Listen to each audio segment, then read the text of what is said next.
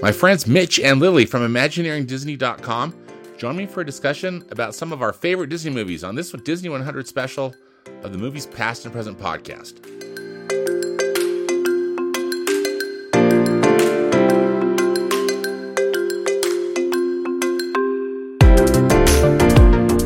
Hello and welcome to the Movies Past and Present podcast. It's November 8th, 2023, and this is episode 115. I'm your host, Stanford Clark, and I'm podcasting from the crossroads of the West in beautiful Salt Lake City, Utah. Just like my website, moviespastandpresent.com, I'll be providing recommendations, commentary, and reviews about current and classic cinema. Thanks for tuning in, and let's do this thing.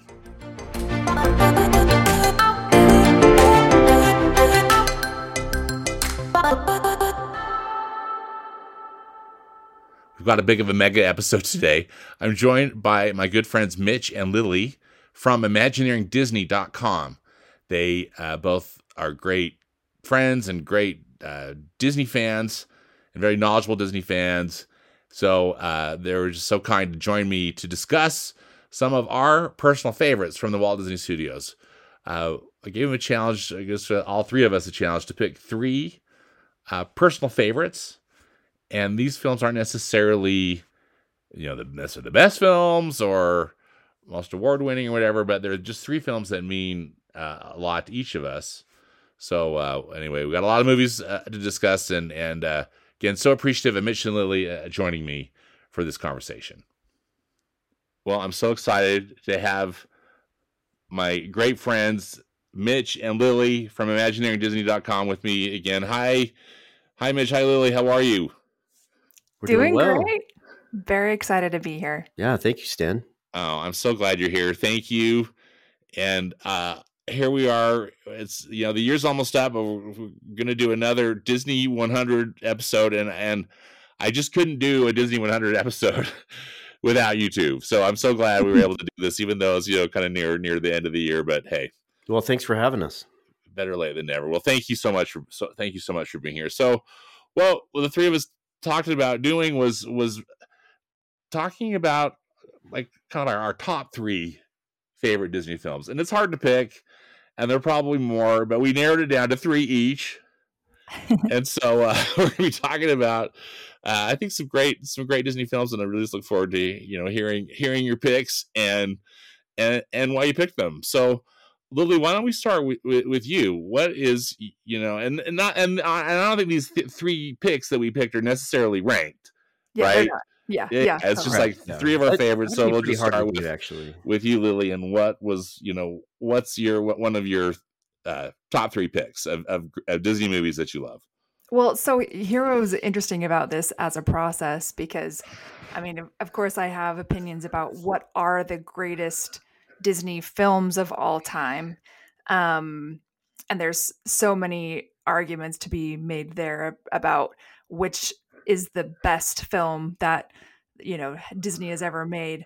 Um, but when I started seeing your guys' picks, I was like, you know, I started seeing like what are the films that I feel that are personal for me, that feel yes. yeah. nostalgic for me, you know, instead of like necessarily like the best animation or the best storyline or, you know, whatever.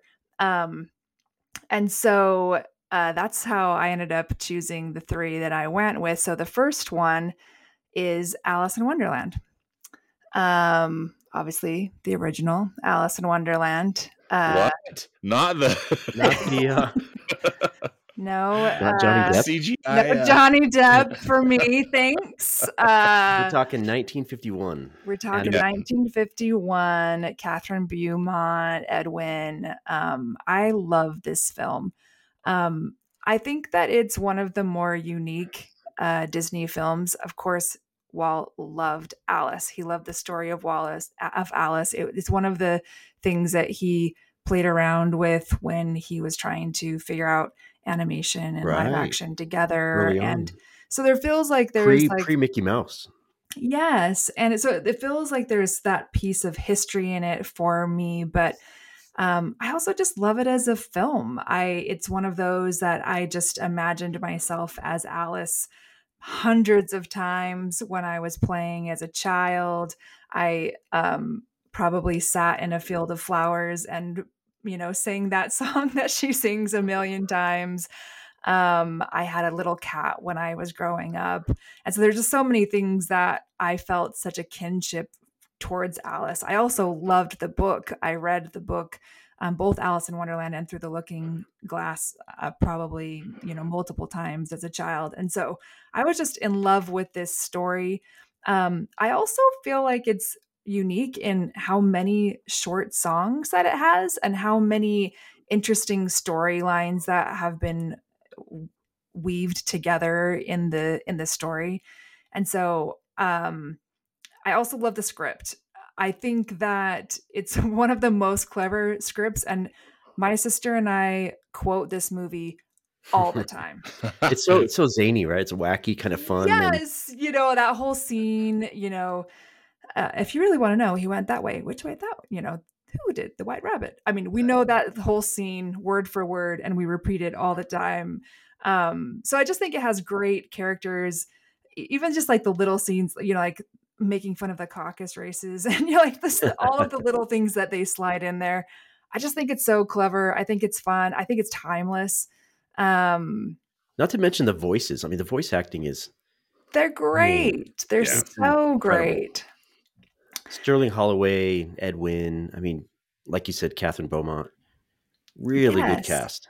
Yes yeah and and i thought that they did a really good job of taking you know the very interesting parts of the book like the jabberwocky poem which is so famous from lewis carroll and turning that into like the cheshire cat song like i just there's so many things about oh, it that yeah, i think yeah. are so interesting and and just really well done you know for me uh, this is kind of nerdy but the color palette on the on this film is unmatched. It is it's very colorful, but not like in a in a irresponsible way. They were very deliberate in their color, and so each scene you you notice you notice that the characters have their own color palette, and the background has their own kind of design in that kind of Mary Blair style. It's got yes. such a, a, a visual appeal, and as a as kind of a nerd of animation, the animation mixed with that, mixed with the voice acting, mixed with the music, it's really quite a, a phenomenal film. You know, yeah. I'm with you both. It's a it's a visual delight. Um, the story, or kind of the the weirdness of the story, isn't necessarily my favorite, but it's overtaken by how just how fantastic the animation is, how clever everything is. It's I, I the, the, the Mad Tea Party sequence.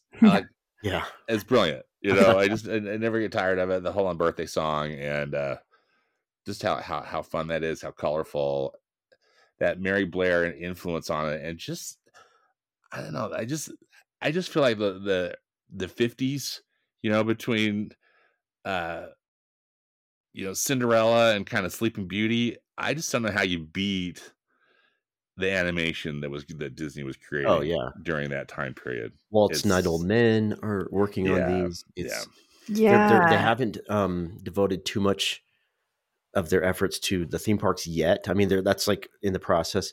But mm-hmm. um, and speaking of theme parks, one of my favorite attractions at Disneyland is the Alice in Wonderland yeah, exactly, ride. Yeah.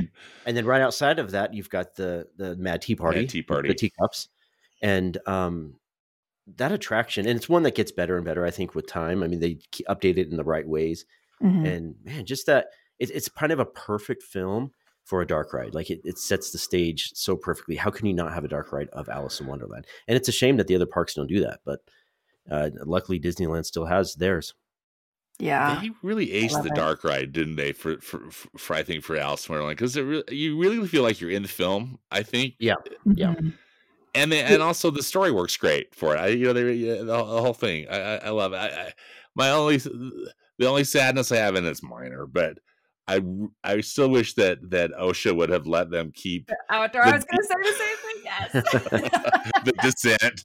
Didn't they get? They got. They changed it. They made it. It's like less noticeable. I think that the track is the same, but yeah, they like build these little barriers, you know, all the way around it, so you don't. Oh, or did they? Or did they completely redo they, it? Because they, they, built the little walls around it, which yeah, is ridiculous. Yeah, but I think that, that they modified. So fun. You kind of felt like you were going to go off the edge. Yeah, it was cool. Yeah. I mean, look, safety's more important. No, it's course. not. It's, it's really not. Though. Come on. they wreck a ride. a, a Yeah. couple of people fall off and die. That's their own fault. I mean, That's right. Let's- Whatever. yeah, come on.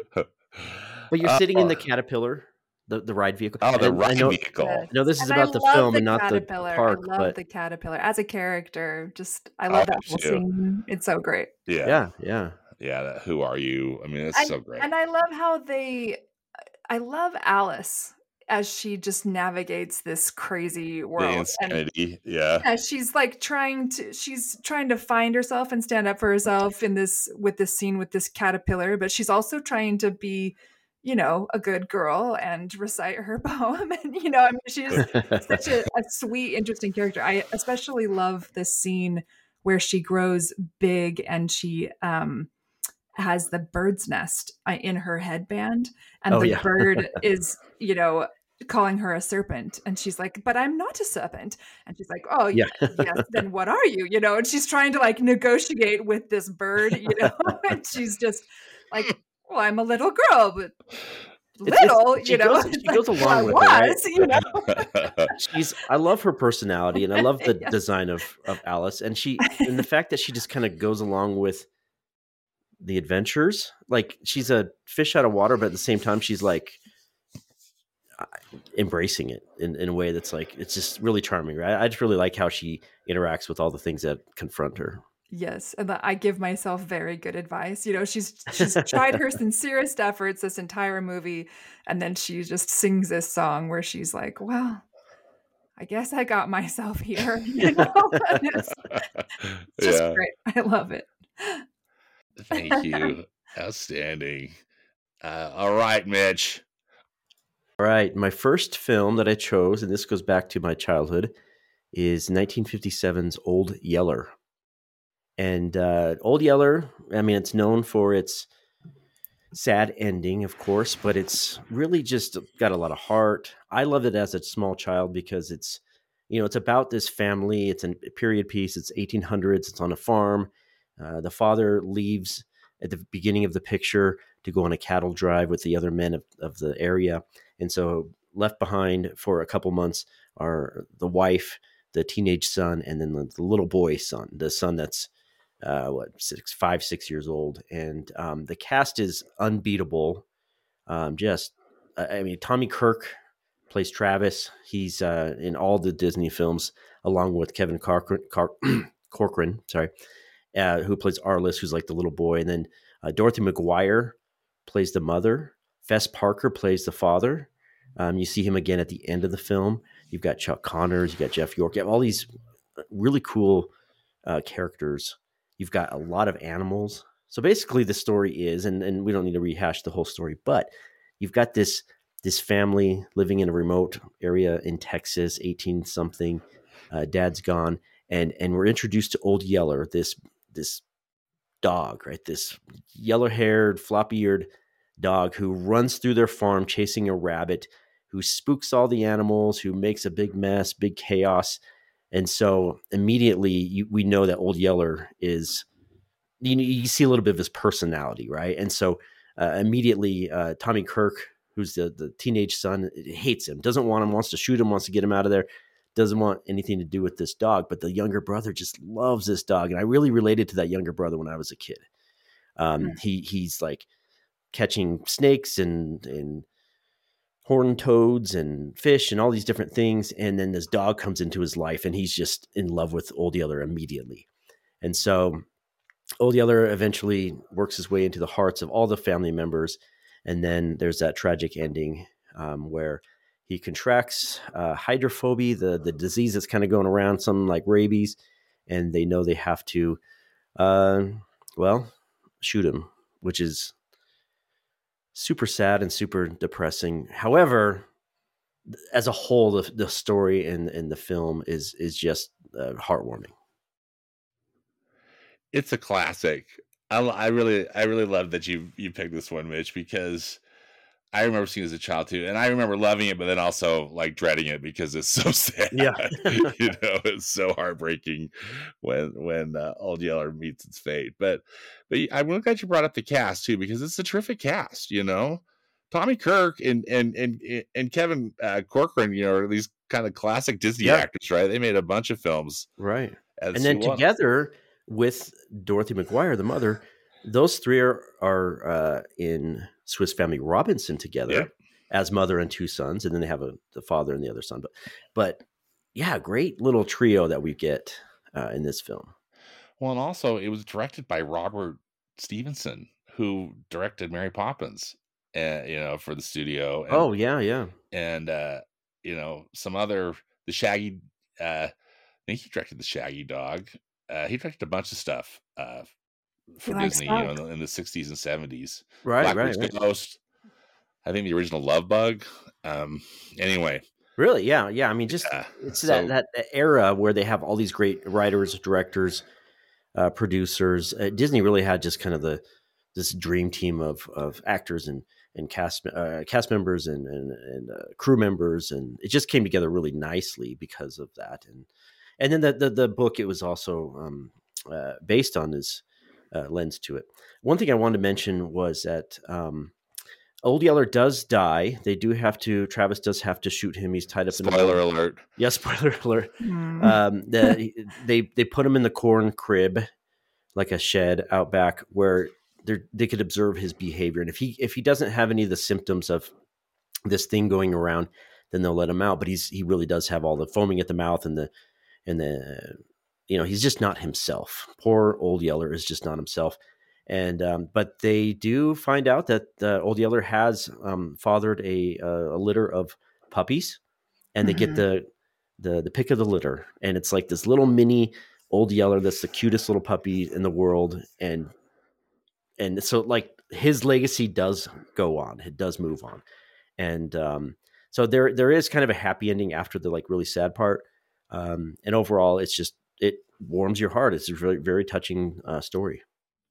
Well, and I love um so this was the only one of any of your lists that when I saw it I was like, "Huh. Okay." Like I, don't know that I saw that one coming. Uh huh. I the Uh, same- Um so I actually rewatched it cuz I was like, "Okay, I've never actually watched it as an adult. I all I o- I only remember as a child. Yeah, I mean, it's just this great story about a dog and then he dies in the end and it's so sad. it's so sad. Um, and so I actually watched it with my new puppy, my Aw. golden Aw. retriever. He was very cute, by the way. He actually watched it. Yeah, he was cute. he was worried um, at the hog part. Your, your, your Um, little puppy didn't question my uh, my choice. Oh no, he he knew. He So- knew. So you watched it as an adult after a long time not watching it. What did what did you think? What did you think? I of of course this story about this dog and of course the dog does everything and he's amazing and he saves them from the bear and the hogs and all the things and the wolf at the end. Um but what I like, what kind of like snuck up on me was Travis's like journey into manhood. Yeah. I thought that that was Yeah. a really uh, sweet storyline where and actually for the time especially i mean of course there's you know uh, many things that you know anyone could argue about in terms of gender roles and all those things but you know Yeah, especially for the, the 50s. time yeah as to um i did i actually didn't feel like it was overly that way where travis was allowed to be scared and still say yeah like that does scare me a little bit but like i'm gonna do it you know and and he, him sort of coming into his own to the point where he makes the decision even to uh be the person to kill old yeller and to be able to like help him move past this sickness and Take ownership of the situation. Yeah. and I love when his dad comes back and he kind of says it and he's like, ah, forget about it, you know, and and Travis is like, I don't think I can do that. And and I love that the dad restates and says, you know, maybe that's not what I mean, but what I mean is like maybe there's bad things and there's good things. And, you know, maybe we can look for the things that replace the bad, which I just thought was a great Mhm. message, you know, and Yeah. that's the thing that kind of turns him back to little yeller um and uh but you know i just thought it was a a sweet story of of him sort of finding himself and this dog being the thing that helps him do that Yeah, it, really is, and and you can take a lot out of uh, away from that. Definitely, um, the I think each character has their own little um, uh, journey, and Old Yeller plays a part in all of their uh, little uh, journeys. Um, the Mhm. mother you mentioned, um, the mother mother is a great character. She's strong. She's not helpless. She's very uh, capable. Um, she's she doesn't want her husband to go, but she makes the best of it, and and you can tell she's been a great uh, mother to these to these boys, and uh, and is really fair with them. Um, you've got a couple of other characters that come in along the way. One of my favorite scenes as a kid, and even now, is when um, uh, Chuck Connors comes in, and he's like this uh, typical like manly uh, cowboy guy, and it turns out he's the owner of Old Yeller. He's like the rightful owner, and this uh, thieving dog who's been uh, kind of escaping and, and stealing, you know, eggs from uh, houses and stuff. This this guy immediately, you know, he wants the Old Yeller back, and he immediately knows it's his dog, and they recognize each other. And um, the family doesn't want to give up Old Yeller, but they know they need to because this is um, uh, Sanderson or Chuck Connors uh, plays Burn Sanderson. Uh, this is his dog, and he's about ready to leave. And the younger brother, um, Kevin Corcoran, he starts throwing a fit and he starts throwing rocks and just like just loses his mind because you can't steal my dog. Don't take my dog. That's my dog. And and the the charming interaction that they have between uh, Chuck Connors and, and Kevin Corcoran is, hey, um, and I'm not going to quote it perfectly, but it's basically like, um, you know, I see that horn toad in your pocket. That's I've never seen a finer one. What if we made a trade? What if we talk about trading? But hey, this isn't a fair trade because that dog is a lot bigger than this little horn toad. And uh, he says, "Do you think you can convince your your your your mother to cook me a, a home cooked meal? I haven't had one in a long time." And uh, you know, little little Arliss turns around and says, "Will you feed him, Mama?"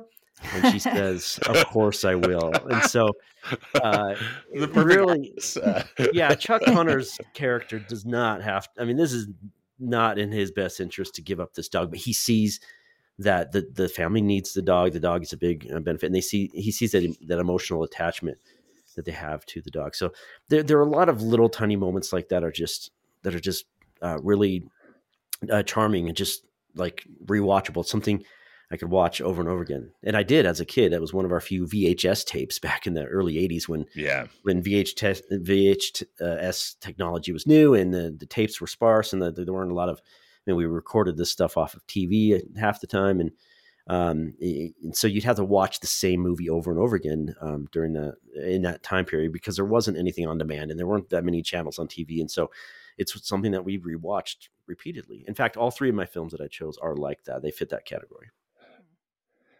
You know, I don't wish to get too preachy on this, but I one of the things that I actually admire about Old Yeller, I kind of feel the same way like with Bambi, in that you know everybody, myself included, remembers the very traumatic event that happens Yeah. in the film, but it's this really you know this whole coming of age story arc. I think is important and. And not wanting to put thoughts uh, into Walt Disney's head, but I kind of feel like that was something that seemed like it was an important theme to him that he'd be willing to make a film about this and even though it presents something that's really hard it's life you know as we all Yeah, can attest to. And you know you know from from our more adult perspective but uh, our vantage point but anyway i that's something that i appreciated about the film as an adult that i that i did and i'm so glad also mitch that you brought up the puppy at the end because that's hopeful you know and and also like real life you know that that, that that's Yeah. part of yeah. uh what goes on so And, and one, one one quick thing before we go to the next uh, movie is that um, a memory of mine. Uh, I grew up in Central California, and not far from where we lived, um, Fess Parker had his his oh like uh, winery there, yes and um, so he lived there for like throughout my life until he passed. And my father, my father's office was really close to um, where Fess Parker lived, and Fess Parker would go to this uh, one little restaurant um, quite often for lunch. And so when we would go to my dad's office, like we go to work with him, he would take us to that restaurant so that we might be able to see Fess Parker, and and we would Hmm. often be at the table and very right next to him at this little restaurant, and we would always just kind of stare at him. Oh, that's the dad from Old Yeller. That's you know that's Davy Crockett. Um, that's i love it and so um, uh, I don't know. It's just it's it's meaningful to me for a lot of different reasons, but at the end of the day, it's just something I like enjoy watching. yeah Yeah. I think it's a great pick, Mitch. Great, great film, and again, just from a great era. I think of you know Disney filmmaking too. Right, right. Uh, so my first pick is uh, Beauty and the Beast, the 1991 animated Ooh, film. Yes. and it's it's definitely at the top of my list of you know films from from uh, Disney feature animation or you know Walt Disney Animation Studios that's that I love. Uh, and I've seen it a bazillion times, and I'll probably see it a bazillion times more. You know, I just I Hmm. just think it's uh, you know again, thank goodness that Disney Animation got revived, right? Yeah, yeah. uh, at that at that at that time period and and uh it's just it's just a- a- a- i think it's just a perfect film. It's it's such a beautiful retelling of it. Uh i think it, it's timeless the animation's great voice talent's great uh and and uh i you know I, I never tire of it and also i i think i happen to know somebody who who's a friend of Belle Uh, Oh, yeah. well said, Stan. Well said. What he means is Lilly was Belle Mitch, no, Mitch. at Walt Disney World. Now, we don't say friends with Belle because that's confusing and misleading. She was Belle. She played Belle. She portrayed Belle. Stan understands these things, Mitch. He understands magic. magic It's ridiculous. uh, Put on the Belle costume, the wig, and everything else, and, and spoke as if she was Belle, and and and performed and sang Mitch and met children killer. as Belle. Wonder you've ever worked at the parks. you don't I'm understand. You, it's it's what just was it like to be friends with Belle, Lilly? oh gee. Ah, amazing. I mean, Belle is a great character, right? I mean, she's she's kind of the quintessential. She's a princess, but she's thoughtful, but she's smart. She doesn't uh, you know, Gaston's antics doesn't get by her for a second. She's supportive of her dad. She, you know, comes into this uh uh castle where she's very willing to like hold her own and yet you know she has her own softness as well. I mean she's she's just got a really wide range. So uh yeah she's she's a fun character to be friends with. Mhm. well, I think this movie, you know, again, as I said, I pretty much love everything about it, but thematically, it really is. I think it, re- it resonates. That whole, uh, uh, you know, initially or, or falling in love with someone, you know, who who they really are rather than how they look, and Mm. uh, just how uh, ultimately how romantic and wonderful you know wonderful it is um, and i always get choked up at the end when the last petal drops and you know yes. she yeah says i love you and, and that whole transformation scene i think is just kind of disney truly disney magic you know at It, its you uh, mentioned Stan. It's kind of the perfect animated film, and it. I think it really is. I mean, it's Yes. it's quite flawless, I would say, and it's Yeah. it- which is which is almost shocking considering the time that it was made. I mean, it was it was followed. I'm sorry, it had followed a, a period of films that were struggling in an animation department that struggled since Walt's death yeah. some 15 years earlier and um or or more 25 years earlier or whatever and um but they they got the they they started to get the groove back. They started to make and if you've ever seen the the the movie um waking sleeping Beauty, oh yeah it's that so is if you like if you like little mermaid which you should of course and beauty and the beast which you should because they're both fantastic uh and you and, and aladdin and everything watch um waking sleeping beauty because yeah it's a it's on Disney documentary Plus. of that time period where they're making these films and they're bringing um, animation back, right, in, in this amazing way. well and do you remember the ballroom scene just being Oh yeah, oh I mean, that was animation like we had never seen it before. You know, Yeah. like just the the 360 feeling of you know them walking into that ballroom and you know the new technology and everything it, it was just so cool it was just i remember you know even as a kid seeing that and just being like wow this looks Well, they use a little bit of computer animation, um, but it doesn't. You can't really. It doesn't look like computer animation. It looks like kind of hand drawn traditional animation, but aided by computers who can, like the chandelier and just the Yes. camera movements and everything. Yeah. Um, Yes. Just really pretty. They also referenced Sleeping Beauty, I believe, when they did the dancing. Yes. Sequences kinda like Too. trace in some of that that. final sequence, right? It seems like it's Yeah. the, uh, uh, yeah. Some reused animation there, but in a good way and not in a bad way at all, and, and just a, a smart way. Um, but yeah, the the film had the, the complete package in, in terms of uh, acting and visuals and animation, uh, background design, beautiful. Um, the the music, just unreal. Yeah, you know, a shout out to Alan Menken and to Howard Ashman. Yes. Uh, and in fact, if I'm not mistaken, Howard Ashman died just before the release of Right. Beauty and the Beast, and it's dedicated to him. Uh, and they brought such a fresh sensibility because that's I think what really made the Little Mermaid shine too Mhm. was their their incredibly clever um, songs. Yeah, and they were this duo from uh, Broadway or off Broadway, right? Yeah. They, had, they were brought in by Michael Eisner and, and others, and really kind of uh, brought life back into the animation program, which was much uh, well, it was much needed and It was and- needed. yeah, it was a really great. What do they call it? The the second I Golden think it's Age, like the Disney Renaissance, Renaissance. yeah. golden age is that's- whatever Yeah, I mean, it's like all these got a few nicknames. names i guess these names. Yeah.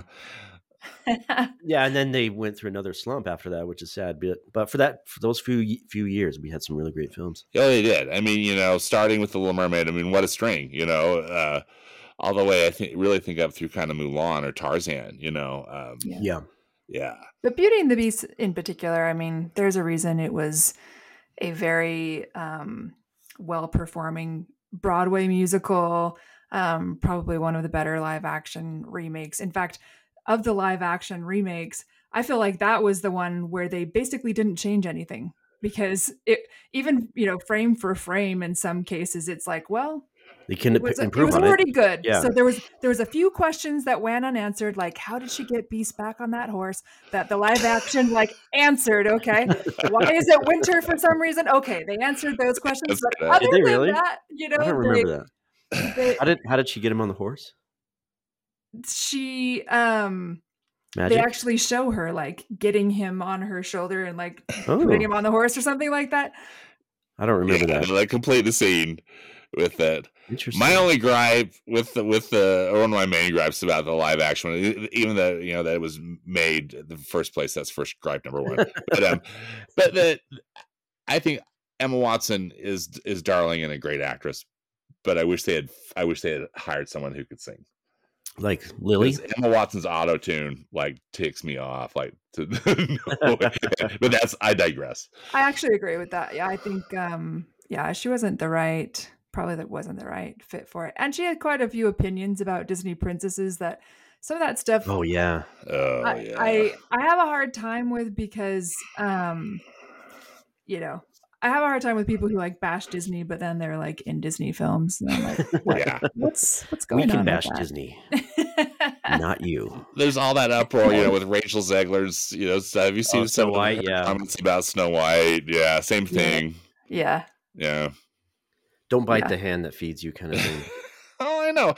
And rip on rip on the OG, you know, or the you know the or the and sure it's a product of her time, you know, or the film's a product of its time. But anyway, right? Exactly. Exactly. Yeah. One thing that I uh, always remember about Beauty and the Beast was, do you remember the old animation tour at Disney MGM Studios? Oh yeah. I Oh, remember that was the best thing ever. I went through the. You go back in the day. You go through the tour and you would look down through glass windows into like what looked like a bunch of animators, Yeah. and and I know some of that was kind of faked a little bit, but um, it gave the illusion that they were producing films. In that building, they actually did produce um, entire films. Like Mulan was like the first one that built completely in that building, I believe. Anyway, but they worked on all these other previous films um, partially. They would like get some of the some of the scenes and stuff were sent to Florida from California. Anyway, I remember looking down into this the first time I'm at Disney MGM Studios, pretty new, looking down and there's this guy painting background art, big wide pieces of paper, and he's hand painting. And I said, that looks like a library, little books that he was painting by Oh hand. my goodness. It was unreal. I mean, I just could not, I didn't want to leave as a little boy looking down saying, this is going to be in a film. And lo and behold, a few months later, when the when the film released, I was watching it for that scene, and there it was, and it was There it just was. it's just that amazing little connection. Now it's what a bathroom or something, yeah, it's a bathroom and like storage. whatever they use that building for. Yeah. yeah. And I guess there's like a Star Wars area too, like Star Wars meet and greet and part of where that where that tour was. Sure, it? why not? I mean, just do whatever. Just sacred hollowed ground that made all sorts of. animated- Yeah, I got yeah, trained. yeah. I I worked for the uh, department that was in that building, and we worked in there for. I worked in there for a while, and it was we we like worked on the old animation desks. Um, we were doing drawings and stuff, and um, the old animation library was left behind for us for this Disney design group I worked for, and the I remember like the desk that I was drawing on had like little um, kind of like it was a little bit messed up with paint like paint had overspilled and you could see brush strokes and stuff from like the edge of the paper. Knowing that that that table and those you know the supplies that we had in our little library contributed to all these different films was just very very important and next thing you know management says oh we want this space and they just cleared it all out gutted it and kind of moved in as a, a typical office building which was so sad because it was such a an important uh, extension of the the Disney feature animation studios in, in Oh, California. yeah, that Mm. creative space and yeah, history. eh. All the so pictures, cool. You got to be in there, though, Mitch. What's that? That is cool. And then they had animation desks still in there. Yeah, I went on a tour of it one time, like when I first started at Disney, and then um, a couple years later, I applied for a job for that for the the Disney design group that was in there, and, and I was very pleased and shocked to get the job. And then the the training process was um, uh, a, a few weeks in the building on, that on that equipment, and then we had full access to that uh, library, the animation library, reference library, where they had all the maquettes, all the little um, you know, little sculptures, you yeah. know, all this stuff that animation had left behind when they shut down the animation department um, a couple years earlier. Um, but all the hallways had like the cool pictures and original artwork, and and just it was just really kind of the leftover animation program that was handed over to Disney Design Group, who was responsible for designing character um, artwork for merchandise and parks and, and other things similar, but they weren't doing films. Okay. What I want to know is, Mitch, was there any art from Lilo and Stitch? Did you have? Was there some Stitch? was there some Stitch stuff? There was Stitch stuff, I'm sure. like everywhere. not not too much. They that was all reserved for Tomorrowland because Why- where Stitch belongs. why why have a good Tomorrowland when you can just cover it in, in Stitch? well, because I think wasn't Lilo, Lilo and Stitch a film that was also mostly Yeah, uh-huh. made there at the Florida studio? Yeah. Correct. Anyway, sorry, Correct, That's, yeah. that's just me being a jerk. Uh, We're right there with you. St- All right, Lily, we are we are back to you. What is your next pick? Um, okay, my next pick is The Rocketeer. Um, which I also just rewatched again because I do love that movie. And Yeah. even watching it recently, I am like, yes, this movie still holds up for me. It is so cheesy and is so far fetched and all of the things. And also, I love it. I just think Yeah. it's such a great movie. It's first of all, I love Jennifer Connelly. If I could have anyone's career, it would be hers. Top Gun. Um, all of it, everything. Um, Labyrinth, yes. Um, yeah. yeah. Even the Hulk, I would even do the Hulk. You know? Oh yeah. Why not? I'm just kidding. Anyways, um, I I think that that I think that the you know just the idea of you know this great relationship, boyfriend girlfriend. You know they're they're trying to uh, help each other, but they also kind of um, don't understand each other sometimes and miss the mark sometimes. But they really do care about each other. So there's their story is kind of navigating through this story of this rocket and how they happen upon it and all the different groups that get involved and you know the the actor and the mobsters and you know i just i think it's great and it's and it's good guys against nazis like who doesn't hate nazis like they're the Right, yeah. bad guy you know and the the end where you know it's uh you know this cheesy uh, shot of him firing the rocket off in front of a American flag while he flies up to go fight the Nazis in the end. Like I don't know, I just Yeah. think that the whole thing is is really great. Um, you know, it's an American story. It's a um, superhero story. It's a love story. It's a Uh, comic book story, It's but a comic book story. It's yes, not it's too all comic booky. Yeah. Um, so I just I feel like it's pretty timeless, and I, you know, again, you know, kind of having grown up with uh, with that film, you know, I imagined myself uh, as Jennifer Connelly and also that restaurant you know i've i, I always Oh, like, dreamed about like someday i'm gonna open a Seriously. like you know that nightclub kind of yeah. Yes, with the jazz singer and, and the whole thing. Yeah, I yeah, I just love it. So I just think it's classic. I think it's timeless. Every time someone makes a we actually one of our uh mutual friends just made a Rocketeer costume um Really? that they post on Facebook. Um yeah, why Cool. uh, the, who went to Pixar with us? Jason? Oh yeah. Cool. Yeah. Yes, you have to look it up on Facebook. It's very good. So, you know, every time I see one, it just makes me happy because I'm like, there's someone out there who loved this movie likes as much as this me that would take the time to like make a costume. And it's it's an obscure costume because a lot of people don't even recognize what it is. But everybody who knows Rocketeer loves Rocketeer, right? Yeah. Like if Yeah. you You- know You're it, gonna get like no You love it. response from everybody, and then all of a sudden somebody's gonna recognize you and go, "Whoa, that is a great costume!" Like that, I'm sure that's gonna be his experience, right? Or it was his experience. totally. This So- is such a great pick, Lily. Oh, go ahead. Sorry, Mitch. Go, ahead. go ahead, Stan. I just had a little story, but um, No, uh, please. you After saying? you. So uh, rewind to 1989, 1990. I'm in elementary school, and this uh, article in the newspaper, my dad pulls out. He he shows us, hey, uh, they're looking for extras for a new Disney production going to be filmed in our town, and it says that uh, they're looking for children. Uh, they'll have to miss up up to two weeks of school to be extras in this new Disney picture. That I'm, I'm sure I've told you guys this story. No, I don't know um, this story. And so we begged and begged and begged, and my parents said, "No, we're not going to miss any school." And uh, we went to school, and all the other kids had begged their parents, and word got around that they're going to be looking for uh, kids to be extras. And uh, pretty much all the kids' parents said, "No way, we're not going to let you miss school at all."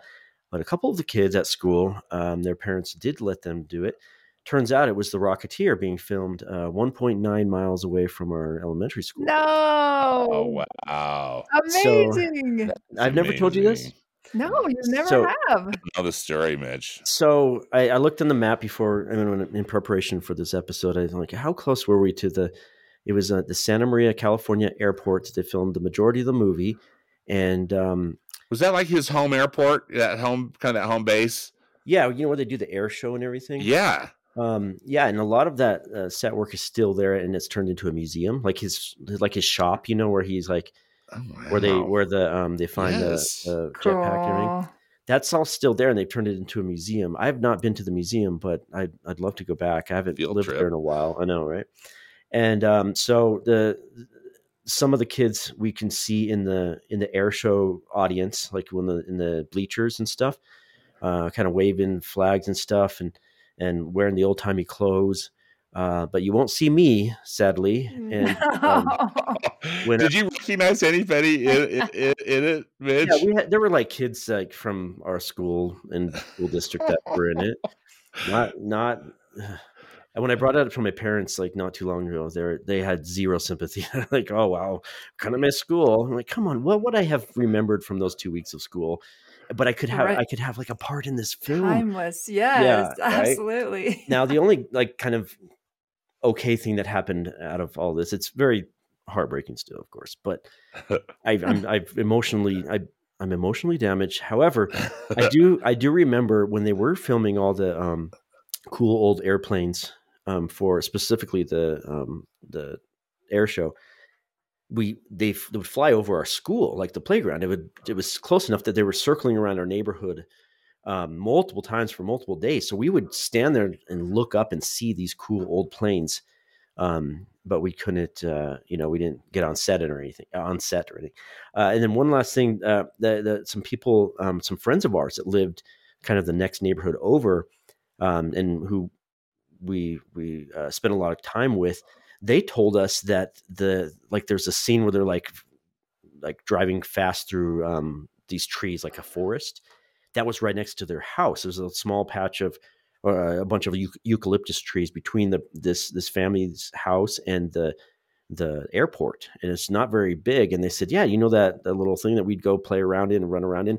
That's where they filmed uh, a couple of different scenes. So uh, we we got to see and hear a lot of like kind of secondhand experiences of the film, but never never any firsthand experiences. Sadly, um, because it is a great film. It's a wonderful film, and um, that's my memory of it. Yeah. That is the best story. That's so amazing. It is amazing.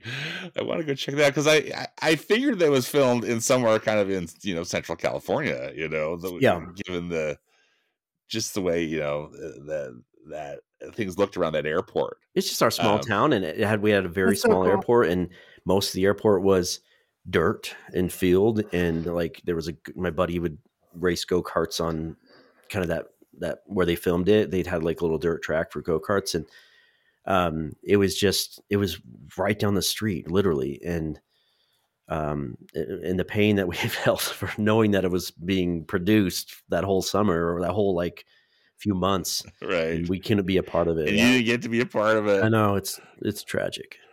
That is that is the best story. You know, I I I this is such a great pick, Lily. I there's so much stuff I love about this movie. Pretty much like everything. Um, you know, directed by Joe Johnston. You know, Joe used to Joe uh, was a, an effects person at Lucasfilm. You know, at the beginning of his career, he worked on all three of the original Star Wars trilogy films. Oh, interesting! I didn't know that. And and then he directed a bunch of cool stuff like Honey, I Shrunk the Kids, oh, and oh, yeah? Jumanji, yeah, and uh, you know Jurassic Park three, but we don't. I don't want to bring that up because you know, that was horrible.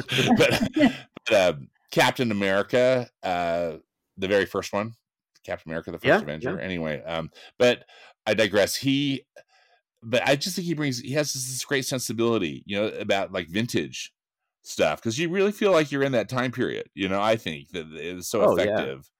Howard Hughes and, and all that, yeah. Um, the music's yeah. so great in it. Howard Hughes is yeah. Howard, Howard Hughes is a character. Ed Wynn is a or W.C. Fields. I mean, yes, yeah, yeah, it's yeah. just so cool how they, how they interweave like these actual people, you know, yeah. to this fictional story, and um, I mean, in the art direction, so that costume. I mean, what's cooler than that helmet, you know, and that leather jacket. Uh, that he's got. Oh yeah, the design even, of the, even the, the rocket pack, the jet pack. Yes. Oh, the the whole the whole costume is yeah. amazing. Well, and right. I even I adore the poster.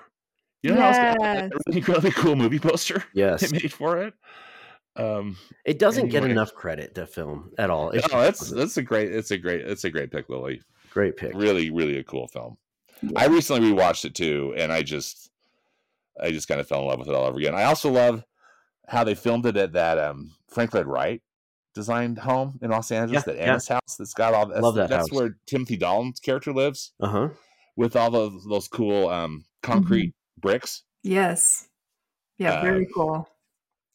That house is the Enos think, house or the Ennis the, house? Yeah, Enos or Ennis house or however you say it. Uh, it's currently some. It's got a new owner and somebody's like refurbishing it. Hopefully, that they kind of they'll open it up. Have you, you know, been to it before or seen it or driven by I it? think I've driven past it maybe a, a, while back, but I've never been in and, and it hasn't been open. You know, it's just it yeah. had private ownership and it's just cool that they they chose that. Like it's yeah, Az- and they to film it in there.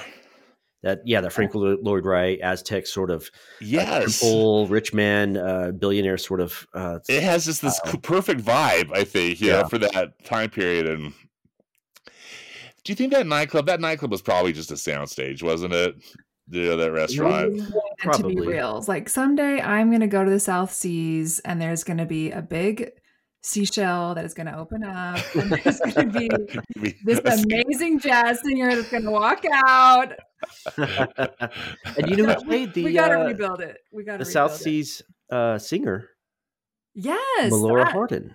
Yeah, Melora Hardin, who who we know from um, you know most recently The Office. The Office, but you know she was a child actor in the North Avenue Irregulars. Uh, the Oh, Disney, was that? Disney pick. She was she was in that. Yeah, Huh. I think Oh, she was. I think she was one of Ed Herrmann's characters' kids. She was also in uh, the Little House on the Prairie when she was. Oh, that's a right. teenager. That is so interesting. I did not know that. Then uh, you've got um, what's his name? The guy that plays Howard Hughes. He's on Lost. All He. Major character in Lost. What's his Yeah. name? Uh, yes, that character. Whoever that is. oh, but that's uh, me overall, it just has a lot of a lot of really great um, actors that played great parts, and it's just a great movie that uh, so many people don't appreciate or even know about. And if they do take the time to watch it, I I think everybody would like it if they just you know sat down and, and paid attention to it. Yeah, that's definitely one to check out. It's on Disney Plus. It. Well, and also, you know, shout out to Alan Arkin who plays uh Peevy. yeah, uh, the sidekick to uh Cliff slash the Rocketeer, Yeah, Billy yeah. you know, Billy Campbell's character. Alan Arkin recently died, and that's that was that was a, right, loss. right. In fact, tonight, as we're recording this, they're showing they're doing a tribute to him on Turner Classic Movies, although Oh, they no didn't way. pick the Rocketeer as one of the films. Like rude. Oh, come on. well, here's here's another fun fact since we're full of fun facts today. Um, I actually met Paul Sorvino. No from way. them. He's- He's the mobster. Really? He just Yes. died. He just died a few months ago, right? Like he last year. recently seems like he recently died too. When did you meet him and where? I met him when I worked at Walt Disney World when I was friends with Mary Poppins. Oh, when you played Mary Poppins, You're friends with everybody. He he came to a restaurant that Mary Poppins was also visiting and um, came and took pictures with his family and he uh Which was, restaurant?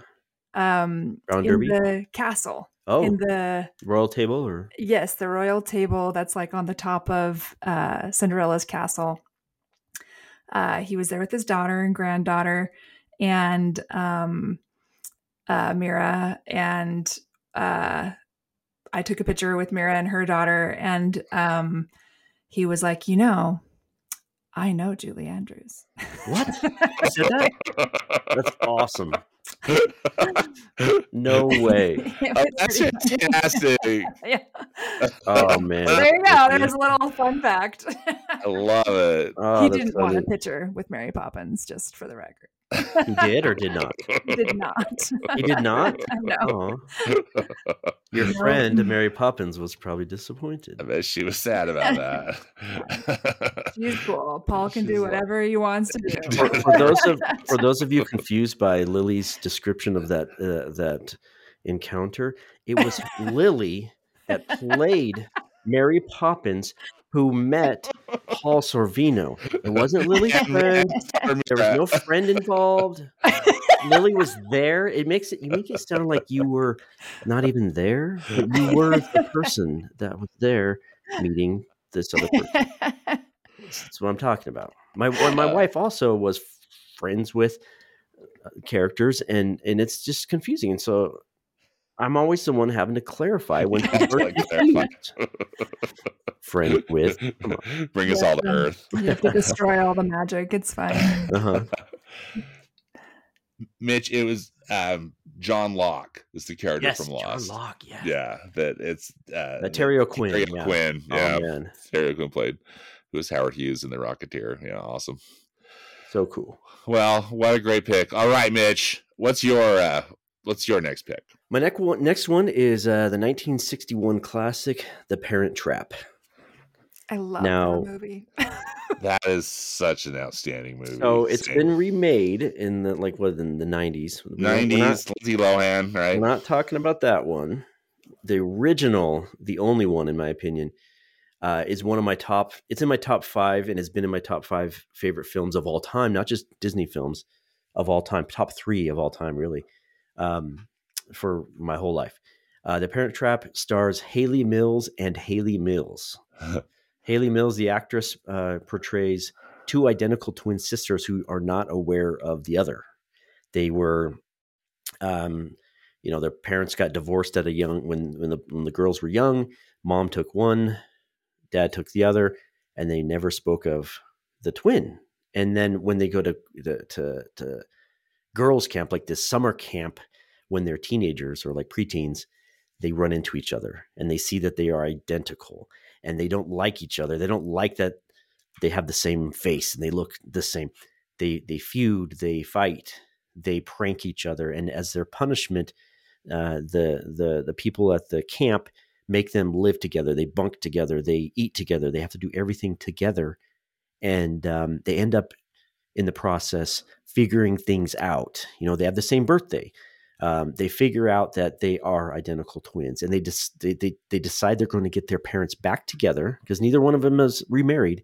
They're going to uh, do the ultimate switcheroo. They're going to switch places when the when summer camp ends and they're going to eventually get mom and dad back together to make the switch you know back to normal and then mom and dad will fall in love together uh, once again as they see each other for the first time in all these years um, and they pull it off beautifully. It's fun, charming, wonderful film. Great cast. Another film with a great cast. I think all of our films that we've chosen have really great casts. But uh, mm-hmm. uh, Brian Keith and Maureen O'Hara. It's it's uh, Charles Ruggles. It's uh, multiple people who play multiple great roles, great characters, and um, it's it's fun and funny. And the backdrop is really great. You've got the first act is at the summer camp, and it's uh, you know, at a lake up in the hills, up in the mountains and pine trees and these cool cabin tent sort of things that they live in.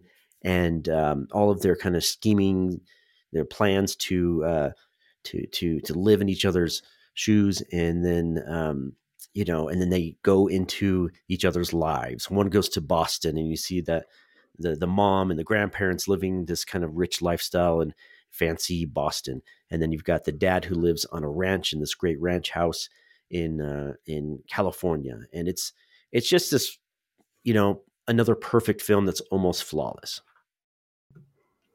Agreed. Yeah. It's great. I also think that it is one of the best opening credits. Oh yes. yeah, yeah. I love stop those motion. Opening. Yes, it's yes. so good. then your family tree's gonna stop. so Sherman Brothers song. And... Yes. Oh, it's so good. It's so great. You know, the Walt Disney Archives. when I was there on a tour, they had those some of those. Oh, the dolls. Oh, they oh, did. That's awesome. On display, you know, from the opening credits, which oh, I was so cool. geeking out. Oh my gosh, I'm so glad you brought that up, Lily, because I, I love the opening too. It was like some of the animators uh, were pulled over to do that. I believe, like some of the like yeah, famous like animators, Justice and some yeah, some, MCO and yeah, yeah, yeah, super cool. You know that ranch house, Brian Keith's ranch house. Mm. I I think from the from the first time I saw that film, I always dream. I just like I wish that was my house. It's like the it's just like the coolest, yes, coolest me too. Thing. And I don't know if it was a set or what, but I just you know I, I have always yeah, loved it. Sadly, it was not real. Um, you would hope that it was somebody's house that they like rented, but it was uh, it was a set, and the out the exterior was kind of like this uh, Adobe Southwestern kind of unassuming front ranch house style you know, with the lake in front of it. But then when you go inside, it had like cool tile and cool uh, materials everywhere and great furniture and like this mid-century modern artwork on the wall. And yeah, and like one thing I loved about it, Stan, was it had like really cool like stairs and then a little kind of a sort of bridge crossing over to another part of the house and that courtyard in the back with the big trees and that cool kitchen and it just was very uh you know it had doors leading to other rooms that were not super usual. Like you wouldn't see that every day. And uh, the, the, the color scheme, everything was really, really just California, 1950s, yep. mid-century, uh, with kind of like Spanish influence, but masculine. Like they even make reference to it, like, oh, it's a little masculine, right? You could use a woman's touch. Um, because. Brian Keith, that's his home. It's been his home for a long time. He's just like this manly man who likes to camp and ride horses and stuff. So.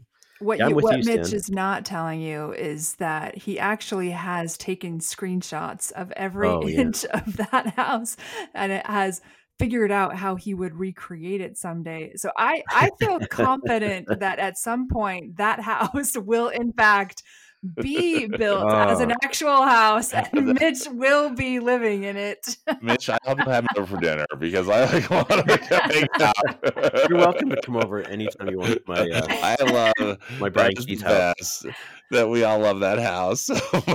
it was tricky though though to kind of like figure out how it all laid out because you'd see like the the the dad's bathroom and it's which is really cool too and like the girls room and the the like bridge outside that was like open air like but covered and then connect to the patio and the piano and all. i mean it's like oh, just so many cool things if you haven't seen the film go watch and just pause it when they when they take you around the house.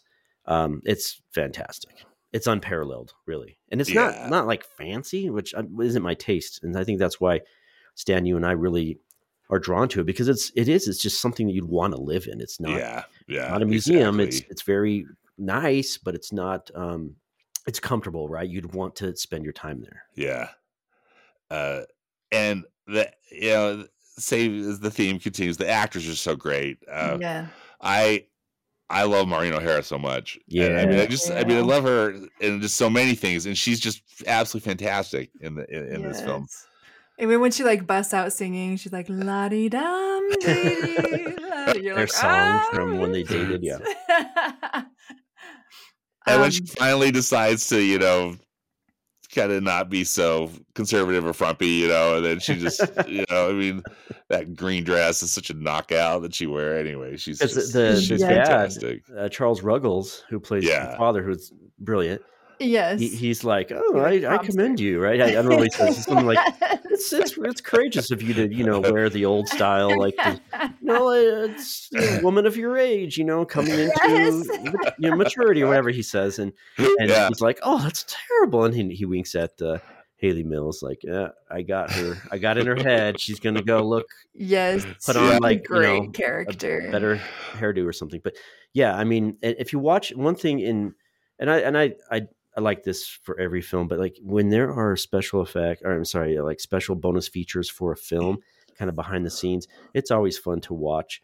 This film is no exception, and it's it is something you're going to want to see if you haven't seen before.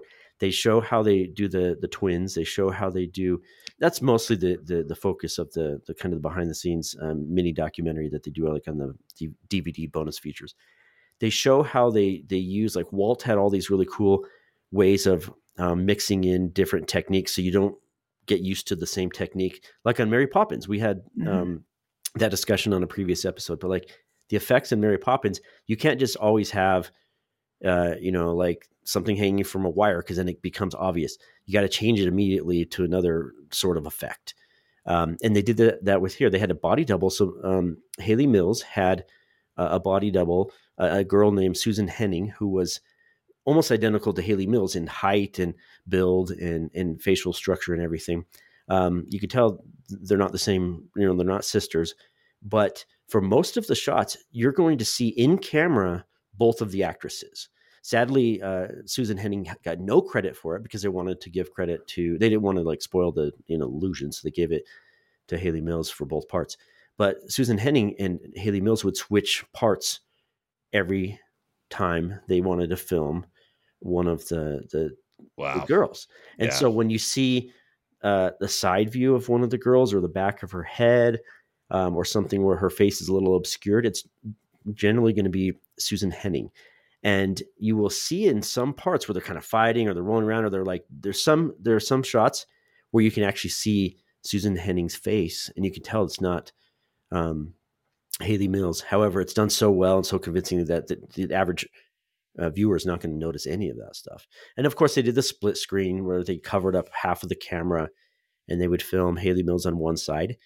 And incidentally, they would put Susan Henning in the other part so they could play off of each other. They could talk to each other and then they would switch places.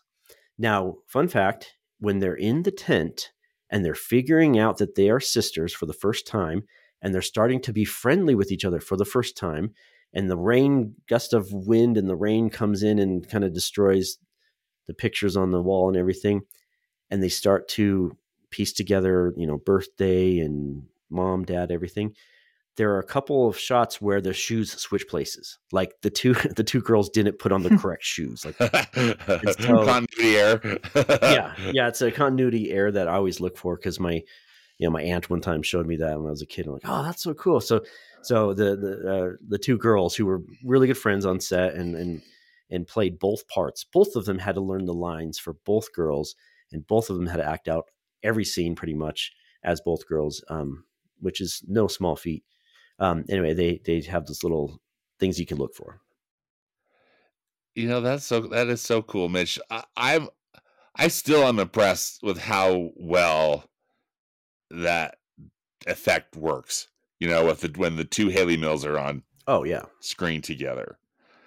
Yeah. That seems like it was such an inventive thing, and probably some. Other, I'm sure there's some other films that that used it, but wow, it's I think it's still uh, you know really effective. really Yeah. effective. Hayley Mills is so cute. I thought it was cool too in that I think if it was the same one that um I watched that I you know because back then credits were not like they are now where like everything gets listed.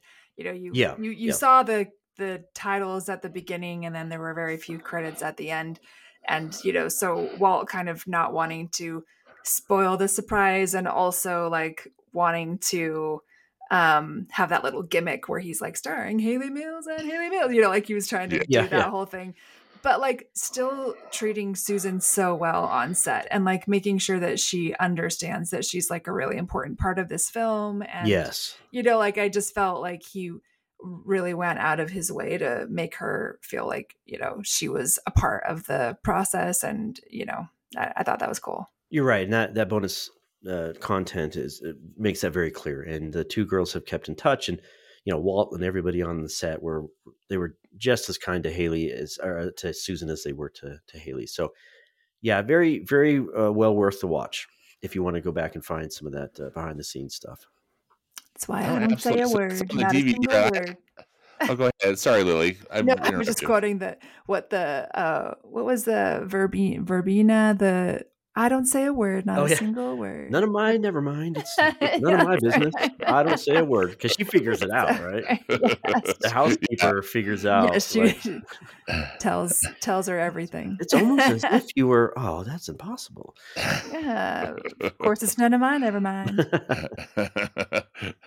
And my wife always uh, and I argue that because I think that Verbena, the housekeeper, and the ranch hand guy are are married because at the end they're like holding hands or something during the wedding sequence. My wife's like, no, they're not. e- They don't even. They're not. There's nothing there. But just watch it and you'll see that I'm right. Um, oh, there's a budding romance.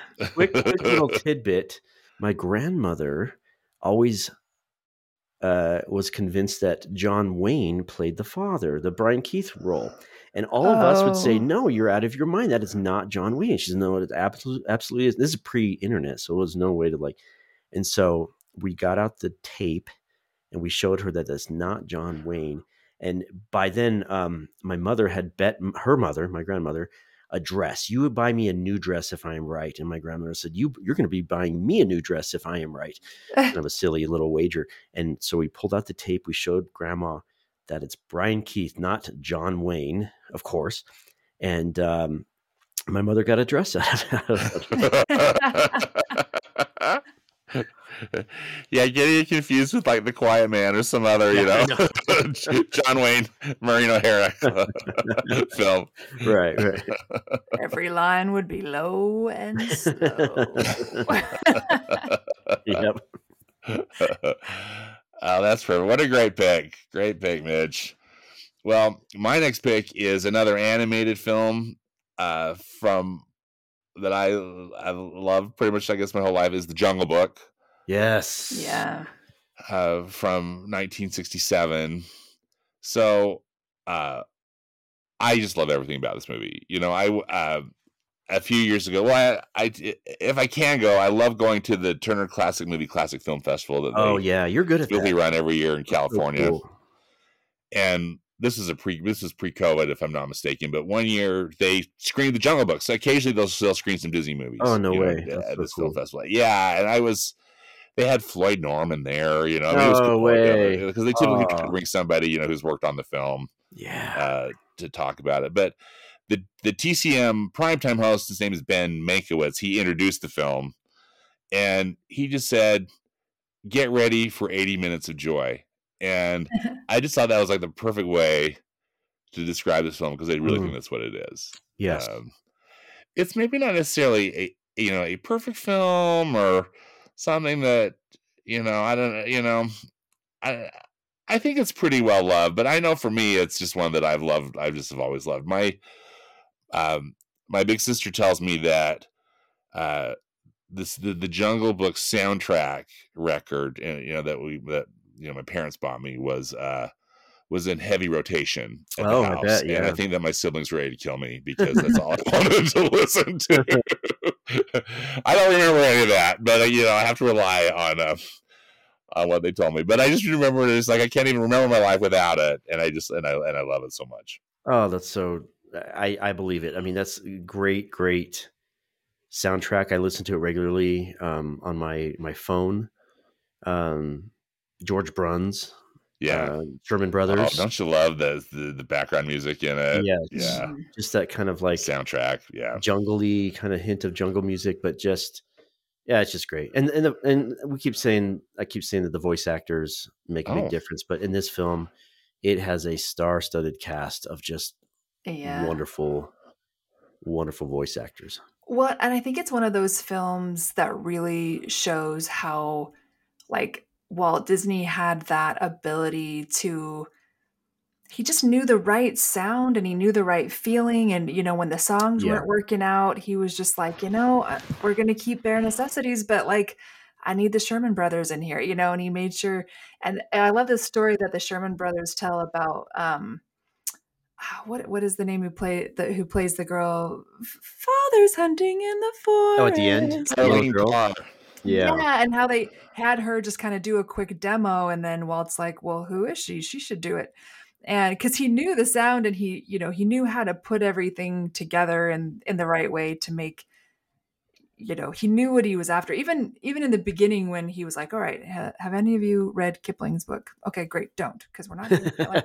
You Don't do know, it kind of has nothing to do with the book. yeah, yeah. He's just like he had a vision and he knew what he wanted to do and he he did, And- you know. Walt was the one that figured out the ending with the little girl because they didn't know how to get him out of the fort, out of the, the jungle into the the man village, right? And and Walt was like, put a little mm-hmm. girl there, and that's and from what according to what I've watched, right? And that is just part of Walt's brilliance. Like the, Yeah. like he was Yeah. like, it's the most simple solution to our problem, and it's the best, and it, it, It really is, is. It's the best. I I love the end. I mean, I love everything about it, but I love that ending. You have an entire what, like ninety minutes of a, a, a boy who's raised in the jungle who wants nothing to do with any other lifestyle. He wants to live in that jungle forever, and everything that they sing and do and talk about and look at and and you know, everywhere they go, it all says, "Hey, this is the place for you to be. This is the only place you'd ever want to live as a little boy." And then in in five seconds, Yeah. he sees a little girl Yeah. getting water and he's going oh he it, it sparks his curiosity and it's nothing weird. It's just like okay. And you get it. The animation and the music and the, the timing of the whole thing you 100% buy into it that okay mowgli this is this is what will get mowgli to to give the the village a chance. Even though he's he's he adores everything else that he's experienced in his life thus far. And that's just walt disney for you i mean who else could have yeah it's just he's he Well, I mean, was he was so good at pantomime, you know, like it it was he can do so much with just like him suddenly now he's fumbling around and you know, I mean it was just it was so good. Yeah, yeah. In fact, it was one of the things that made me the most sad about the quote live action remake, you know, like Oh. oh, you, Oh, gee. you kind of Yeah. missed that, you know. Anyways. I had high hopes for that, but then, yeah, There was some interesting technical work, I think, Sure, on that. yeah. But yeah, overall, it's like really. Uh, it's hard. You just can't beat the the original. The the Yeah. the King Louis. oh, sequence you love yes, King where they're like- King so Louis. They're like the monkeys are running around, and he's like singing about red, like the red, the fire, the the Yeah. flower, the, red, uh, the the man's red flower, and all that. Well, and didn't they do the scatting? They weren't at the same place at the same time, so they actually did kind of like a call and response and sent it back and forth or something like Did they that, really? didn't they? Probably. You know that uh, yeah, I- I don't know that story, but that definitely I bet happened. You know, and isn't it? And isn't it just like fantastic how well it came together? And So good. Yes. Yeah, because they were like, "We- we just it's got to be more natural, you know. I think the way it was written, they kind of didn't like it, so they're like, "Yeah, we're we're just gonna do this like call and response scatting thing," and it worked out. I mean, it, that song is so classic. Oh, yeah.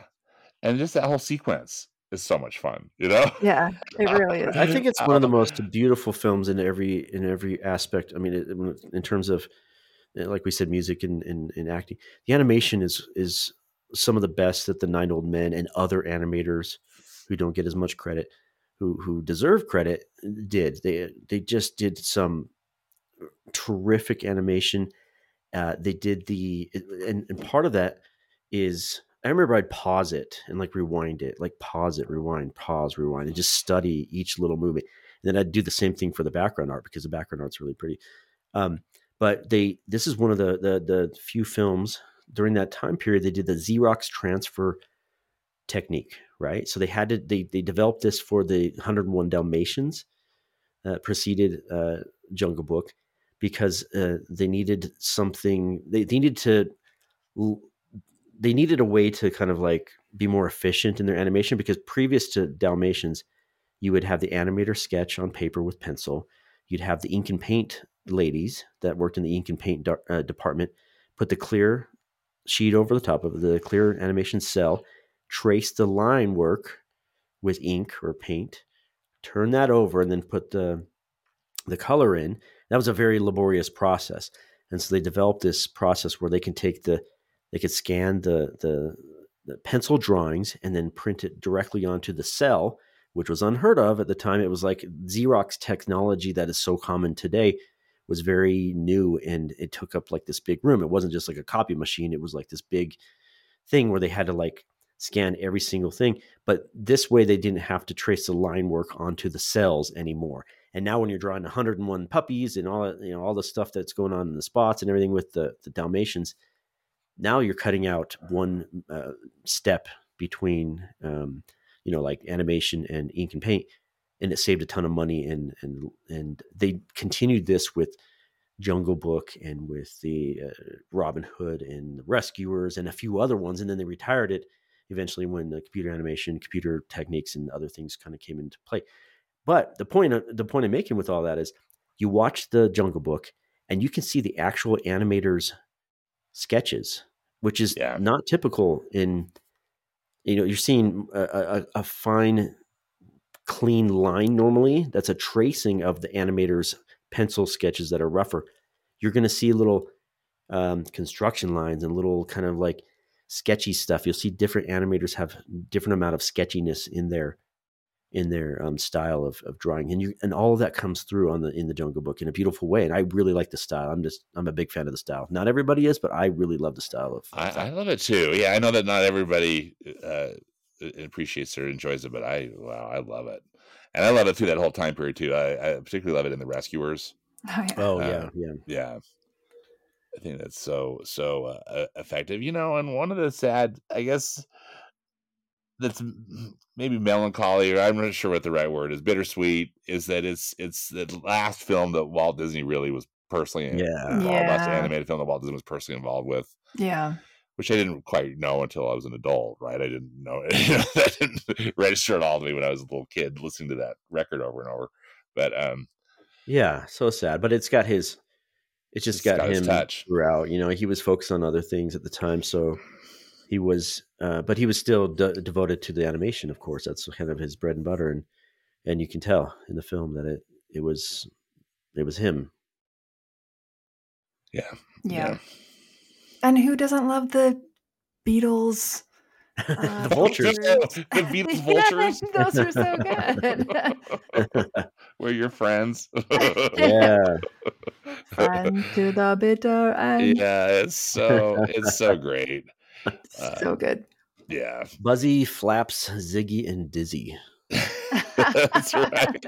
I I don't know that by memory. I looked it up, but it's oh, yeah. just great little with the Beatles and the Beatles hair. I mean, Hair, everything yeah. about it is just Yes. yeah. it's it's it's it's such a fun movie. Truly, you know, you know, eighty plus minutes of pure joy. You know, Yes. yeah, yeah. All right, so we are we are back to Lilly for your final for your final pick of our uh of our discussion here. Third Lilly, and share with us final. You picked? Okay, well, I knew that you know we we had decided when we were trying to narrow down which what would be included and what wouldn't be included. We decided that we would include Pixar, Yes, for sure. and so I um I knew I had to have a Pixar in here, and you know, there's several Pixar films that I really appreciate for very specific reasons. But I rewatched Soul, which I loved the first time that I saw it. And I had some things just like stirring in me. And I was like, you know, I feel like Soul is the thing that really like speaks to this. And I rewatched it and I'm just like, you know, this film is just, it really like the point that they were making with this film was like meant for me. Like it was, it went deep in there and it just so it it just really this idea of um I love the moment when he ends up finally getting the gig with the band and he finally ends up playing Yes. and he walks out with Dorothy Williams and he says, "You know, I'm not sure that like this felt the way that I thought or you know this I'm not really sure anymore and you know I'm not really sure what I want." And in the end, y- you know, when he sees that the little helicopter leaf, I don't know what those are actually called, but that's what we called them when we were kids Yep. you know the, the little helicopter leaf and he just picks it up and he realizes like life is about nothing more than life and um i think that you know the the the, the moment that he gets that second chance at his life you know and she says you know what are you going to do with it?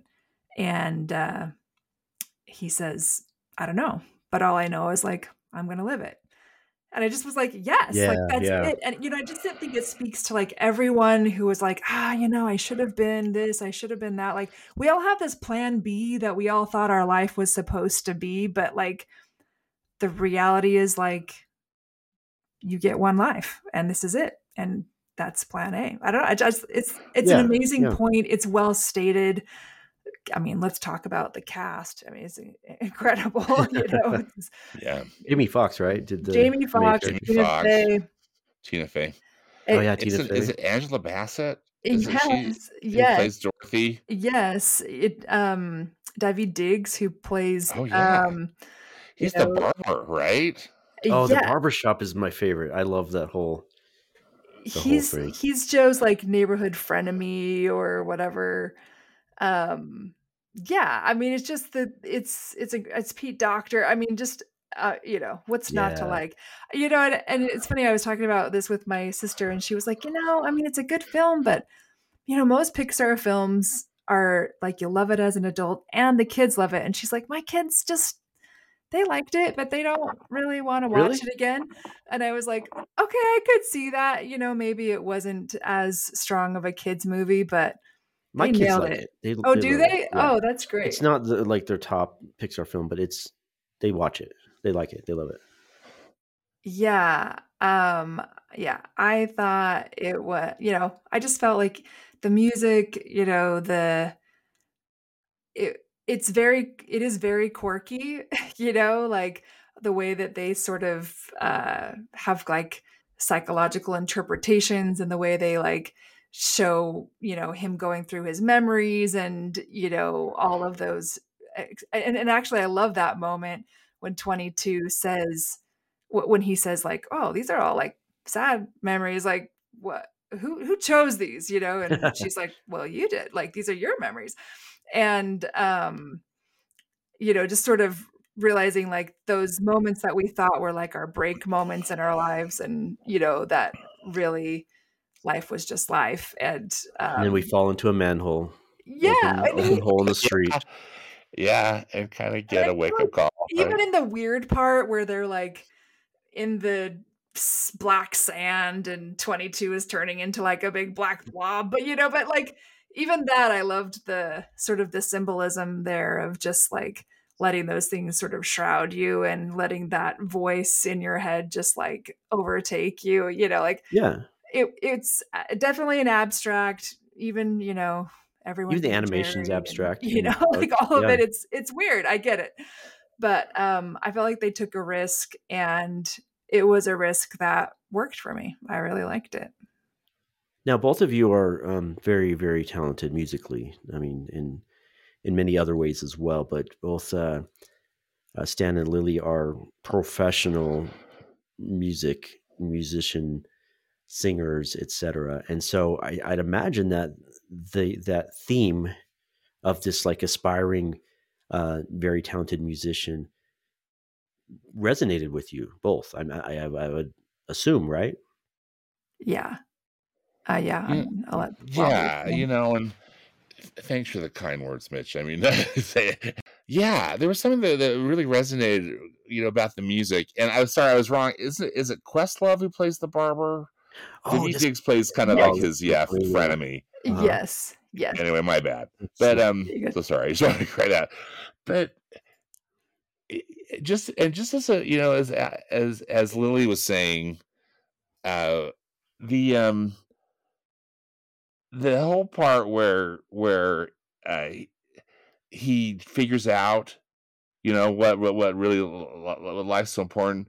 That's interesting because I don't necessarily have that experience musically but I could understand how he could. You know, uh-huh. I mean, there's this thing that like, oh, that's his, that's his whole goal, but really, life is maybe something else other than what he was just solely, you know, the, the music he was solely focusing on. Yeah, yeah. Well, and the and the part where they're finding their quote spark. Yes. You know, and and he's like, well, yeah, my music is my spark. Like it's my it's my passion and and I think it's Jerry that says, "Oh, you guys and your passion."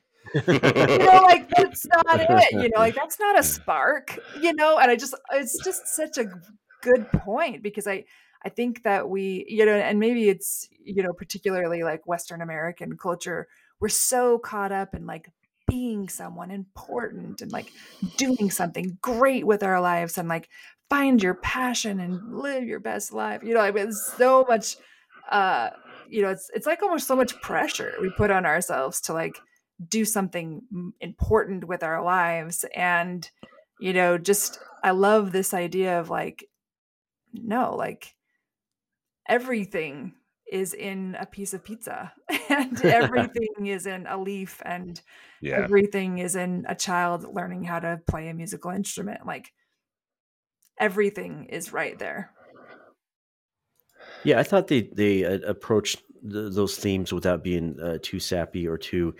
You know, Disney can they they really kind of pioneered a certain uh, romantic approach to dreams and and goals and accomplishments and everything. They did it so well a long time ago, and then they went through this period in recent decades that they kind of made it. I don't know.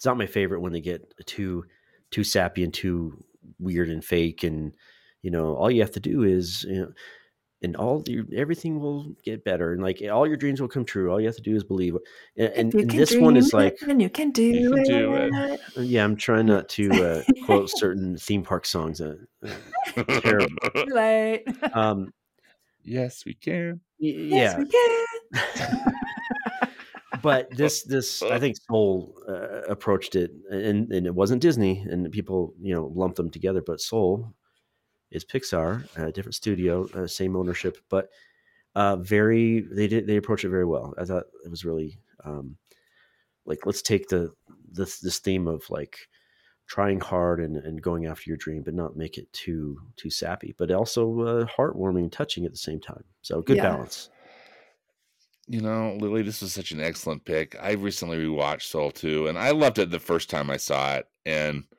you know, I've seen it other, you know, uh, you know, this is probably maybe my third or fourth viewing that I just, you know, had a couple weeks ago. And uh, just so impressed with this movie. I th- I thought you nailed it with the word abstract because it really is yeah. kind of, you know, uh, just the, the designs are so are so interesting. But I think that's what makes it work so well. Yeah. Um, Yeah. And it, I actually think to your point, Mitch, too, it's it's subtle, actually. Like the point is actually quite subtle. And even Yeah, I'm you saying hit over the head. Jerry, they're all Jerry, you know, they're all named Jerry, but Yeah. you're like the woman, the tall woman, Jerry, you know, she's so like, hmm, yeah. Well, I don't think so, but you know, like I just I like I love like how subtle it is, you know, but she's she has this wisdom, but it's nothing it's very it's very simple, you know. Yeah, yeah. It was tastefully done. I liked it. Yeah. Uh, you know, I liked it too. I remember. I think it was when. Uh, remember that one time we got to tour Pixar? I know we've got to do it a couple times, but Yeah, uh, so this was pretty much the coolest thing ever. Uh, So cool. Uh, yeah, definitely. when you know one of our, our our friends there who was t- who was giving us the tour, I think they were working on Soul. You know, while we were there, if I'm not mistaken. Yeah, I think And yeah, we probably the didn't. last I don't we think went. we got to see. and I don't remember that we got to see any art from it. Maybe we did. Uh, Do you, did, did we? But I mean, that's not necessarily the point. But I remember though our friend was saying that they're working really hard on the story because this is kind of a tricky subject matter, and he, you know, like Pete Docter didn't want to offend anybody, Mm, you Right, know, right. with this kind of how they were creating like this kind of pre-life and you know afterlife business yeah. and and even the look of the you know quote unquote souls you know was uh, was very unique Yes. um and i and i thought that mission you know mission accomplished at least at least for me what what, what do you both think about that No, I agree because it's it's this like it could be interpreted as uh, like religious. It could be interpreted as non-religious. It's it's got a good balance. And as a religious person myself, I was not in any way offended by it, and I did not. eh, They weren't trying to. They weren't trying to push anything uh, either way um, in terms of like afterlife and your soul. I think it it just like it, it was abstract enough where it just it represented so many different things that anybody can get behind. Right? It didn't you know the, the person who doesn't have the uh, that belief in the afterlife could really get behind the message of it and the person who does have that strong conviction about you know afterlife and, and purpose of life it's et cetera in a religious way can really get behind it so no i think they they walked a, a fine line really really well Yeah. i've I, i'll go ahead i didn't mean to interrupt you lilly No, uh, that was it. I, I, I mean, of course, I'm just gonna gush about this film, for, uh, but I, I loved how in the two, like, kind of the pre and afterlife world, and then in the Earth, you know, like current day in New York City. I mean, the anim, I just call them the magicians at Pixar, right? I mean, just Yeah. the Yeah. art is so stunning and stellar, and they're so different, and also, you know, they use different composers. So Jon Batiste, if I'm not mistaken, was the one who did all of the music on Earth, you know, the jazz music. oh yeah yeah And then Trent Reznor and Atticus Ross were the ones who did the music in the the more ethereal kind of music in in the in the pre-life and and, and post-life. And it's in a lot of ways when you look at it, it's almost like they were making two different films, you know, just Yeah, because yeah. because it looks but I mean, could they have made New York City look more beautiful? just the way it was you know, drawn and lit and and um you know, it was just stunning. I just think of that one shot where Joe's riding on the train, the you know, the, like the above ground train, and the sun the sunset, or you know, the sun is setting over the city, and I just you know, I just marvel at the, at, at the beauty of the art. i agree very very beautifully rendered animated stage and lit Yeah, I'm kind of a, a render nerd. Like if you go back to the original Pixar films and you compare them to like the most recent ones, oh yeah, big difference. And this one is just, I can't imagine it getting any better than that. Uh, the way that it's it's been yeah. uh, made. Yeah. Agreed. Yep. Wonderful, Good one. wonderful pick, Lilly. yeah. and, and, and you know, and a cool one. You know, I was just say for for for for, for Pixar, I, I- I really I really love that you that, that you uh that you picked that. All right, Mitch, what's your uh your your your final film All right. of, uh, of the three we're, we're we're talking about from each of us? My uh, number three would be the 1963 animated feature, The Sword in the Stone. Now, this Yeah. wasn't a major blockbuster success. It wasn't critically acclaimed like a lot of the Disney films were. However, it's one that I think uh, holds up well. I know I have talked to many, many people in recent years, full grown adults, who say that it is um, their favorite or in their top favorite animated films of all time. It's, Nice. it's interesting when, you know, like on social media or elsewhere, you can, um, when you talk about it and the, the subject comes up, so many people come out of the woodworks and say, I absolutely love this film. It was my childhood favorite, and I still watch it today. And it's one of those kind of Rocketeer films where a lot of people aren't even very familiar with it. They don't even know it exists, or if they do, they just don't know what it is. But when they watch it and they they really kind of get into it, it's a it's a very um, entertaining film. Um, the uh, basic uh, premise of it is that like uh, you're introduced to this this concept at the very beginning of of like this um, uh, this this sword has appeared in like medieval London and it's stuck in this anvil, this stone, and it's in the kind of center of town, and it's just like appears there, and there's an inscription that says, you know, that whoever pulls this sword from the stone is the rightful heir to the throne. You know, the, the king has died, there's no heir, and and, and we're, we're left with, you know, England is left without a king, and and this is the way that we're going to get our king. And so there's this kind of really cool uh, setup in the very beginning. But then the entire movie has nothing to do with that until the very end. It just kind of like sets the stage that you know hopefully one day somebody will be able to pull the sword from the stone.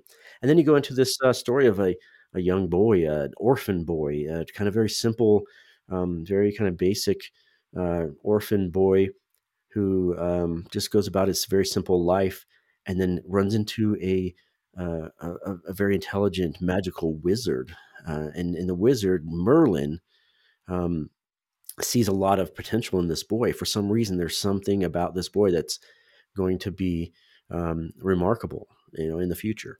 And so he sets out to educate the boy. The Wart, the, it's his, it's his nickname.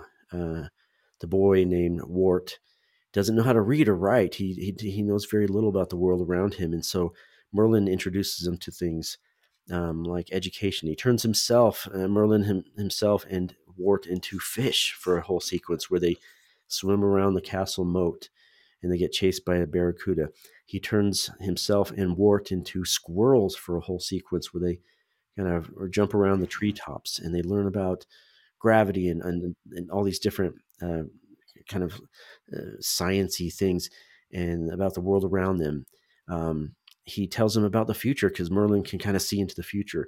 Uh, he turns Wart into a bird, and then his sidekick Merlin, his his pet is an, an owl, a talking owl. It's not a not a world where animals talk, but this particular animal does because he's like the owl pet of the wizard. So he's very highly educated, and and and uh, his name is Mark Archimedes, and Archimedes and Wart, and Wart as as a bird they go out and they fly around and, and, you know it's just like as a kid you're watching this film and you go okay there's nothing too heavy for here for me it's just a boy in the sky and the bird uh, an owl going on these little adventures and and and they're animals and it's charming and fun and there's not a lot of weight to it you would you would think and then at the end um it turns out that it was it was always kind of destined uh, for this boy whose name is Arthur it's kind of his destiny that he's going to be the king of England. He's going to pull the sword from the stone, you know, the, the um, King Arthur and the Knights of the Round Table. And that's the last few seconds of the film that you kind of piece that together. Um, there's a scene before that that um, uh, Merlin is battling. It's like a battle of wits. It's a it's a wizard's duel between himself and a, another wizard, like a witch character, kind of the the villain of the film, but not really. She's not a villain. Is her name is Madame Mim, and she's not all that bad, but she's kind of kind of bad and kind of uh, witchy. Mm-hmm. And they have to turn themselves into different animals and fight it out. And it's just beautifully animated sequence of of um, animals going after each other, and they kind of look like their character, right? The animal, if it, if if Merlin turns himself into a goat, it looks like a, a goat version of Merlin. Same Yeah. color. Yeah, it's like blue in Colorado. it's got like some kind of shade of blue, like Little really ears, a little yeah. bit and, like Yeah. Cloak. yeah, and like she's turning into animals that are like pink and purple, like her Yes. character, and, and you know she starts to break all the rules, and she turns into a big, you know, like a dragon, and and uh, anyway, it's it's it's like it's one of those films where if you're uh, a boy in the 1980s growing up and you have only the handful of movies in your home collection, and that's one of them, and you're just watching it on a very regular basis, you just get really lost in the whole idea of like uh, being something that you could never be. You know, like you know, my wife always talks about. She does like the impression of the squirrels because there's like this little girl squirrel that Yeah. falls in love with the the- The wart. poor little girl squirrel. yeah, like both Merlin and Wart are are squirrels, and they both run into like female squirrels of the same age, and so this little cute little girl squirrel just falls in love with the squirrel version of Wart, and and like he can't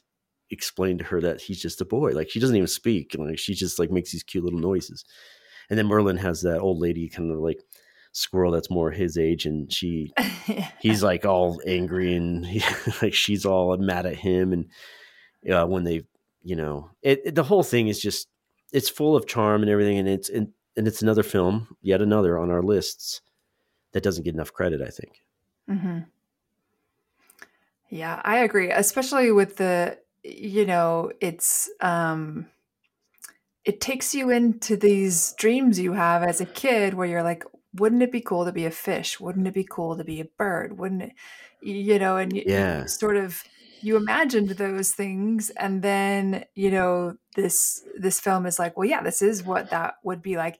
And, you know, in, in the terms of education, you know, those worlds are not all they're cracked up to be. You know, there's there's uh positives and there's negatives with every situation. You know, I, I think it's great. It's it's absolutely great film. You know, there. I don't know if there's a film that I love the production design more than this film, and I guess just like the general art direction. I just think that the characters are so perfectly designed, yes and I you know, like Merlin. You know, really quite simple. You know, with just like that tunic or whatever you call that he's wearing, and, and his and his wizard's hat, and that great shade of blue. But it's perfection. You know, it is i agree and uh and um little wart you know is is is is so great and um i just i i absolutely love the look of it and i also think too this that scene at the end when well i guess two things that wizard's duel Yeah, i Yeah. mean come on i mean that is just like Love the it. i mean the animators one of the all-time greats just Yeah. they were it was a tough thing i imagine because they had to create characters like so many different characters and like animate them so instead of just like animating merlin for the whole f- feature now you're animating him as a dozen different animals anyway keep going yes and I always just it, the whole thing just I mean just even thinking about it just makes me smile so much because uh it's just so endlessly clever as well in, in that how they're trying to outsmart each other you know like which Yeah. animal is gonna win you know over over the other. And I ultimately just love how it how it turns out how you know Merlin turns himself into a virus it makes you sick It- That's they so didn't even know smart. they didn't even know that stuff back then. It was like you know he knew because he's smart. It's it's like and then the scene when when arthur you know slash wart pulls the sword out of the stone. Yeah. yeah. Perfection you know again just the way it's lit that beautiful stone wall in the background you know and just the way the anvil is and everything choirs in heaven are like starting to sing as it. Yes. like it's meant to be it's it's really you know i, it's really it, it- it's really special now mitch i i hope everybody's following you know imagineering Di- disney on social media but speaking of the sword and the stone they should be following you right now because you've been posting some really cool art of stuff that, that you've been working on if you wouldn't mind telling us about a little bit about what you're doing uh, for fun occasionally throughout my life i've kind of put together little uh, attraction ideas for theme parks for disney theme parks. And um, i've always wanted a, a dark ride of the sword and the stone because i think much like alice in wonderland like we talked about uh, jungle book would be another one that some some of these animated films would make perfect dark rides. Uh, dark rides being like enclosed um, ride with a track system and little vehicles, or a boat system. Um, and I I chose a boat system for this one because I want it to be kind of a, a slower moving uh, adventure. And um, so I took the the basic layout of the Florida Magic Kingdom. It's a small world. Um, the show building and the actual path of the water, like the boat ride, and uh, the same dimensions and everything. And I just replaced everything, like kind of gutted out all the sets, and then put in um, inserted in different scenes from uh, the Sword and the Stone.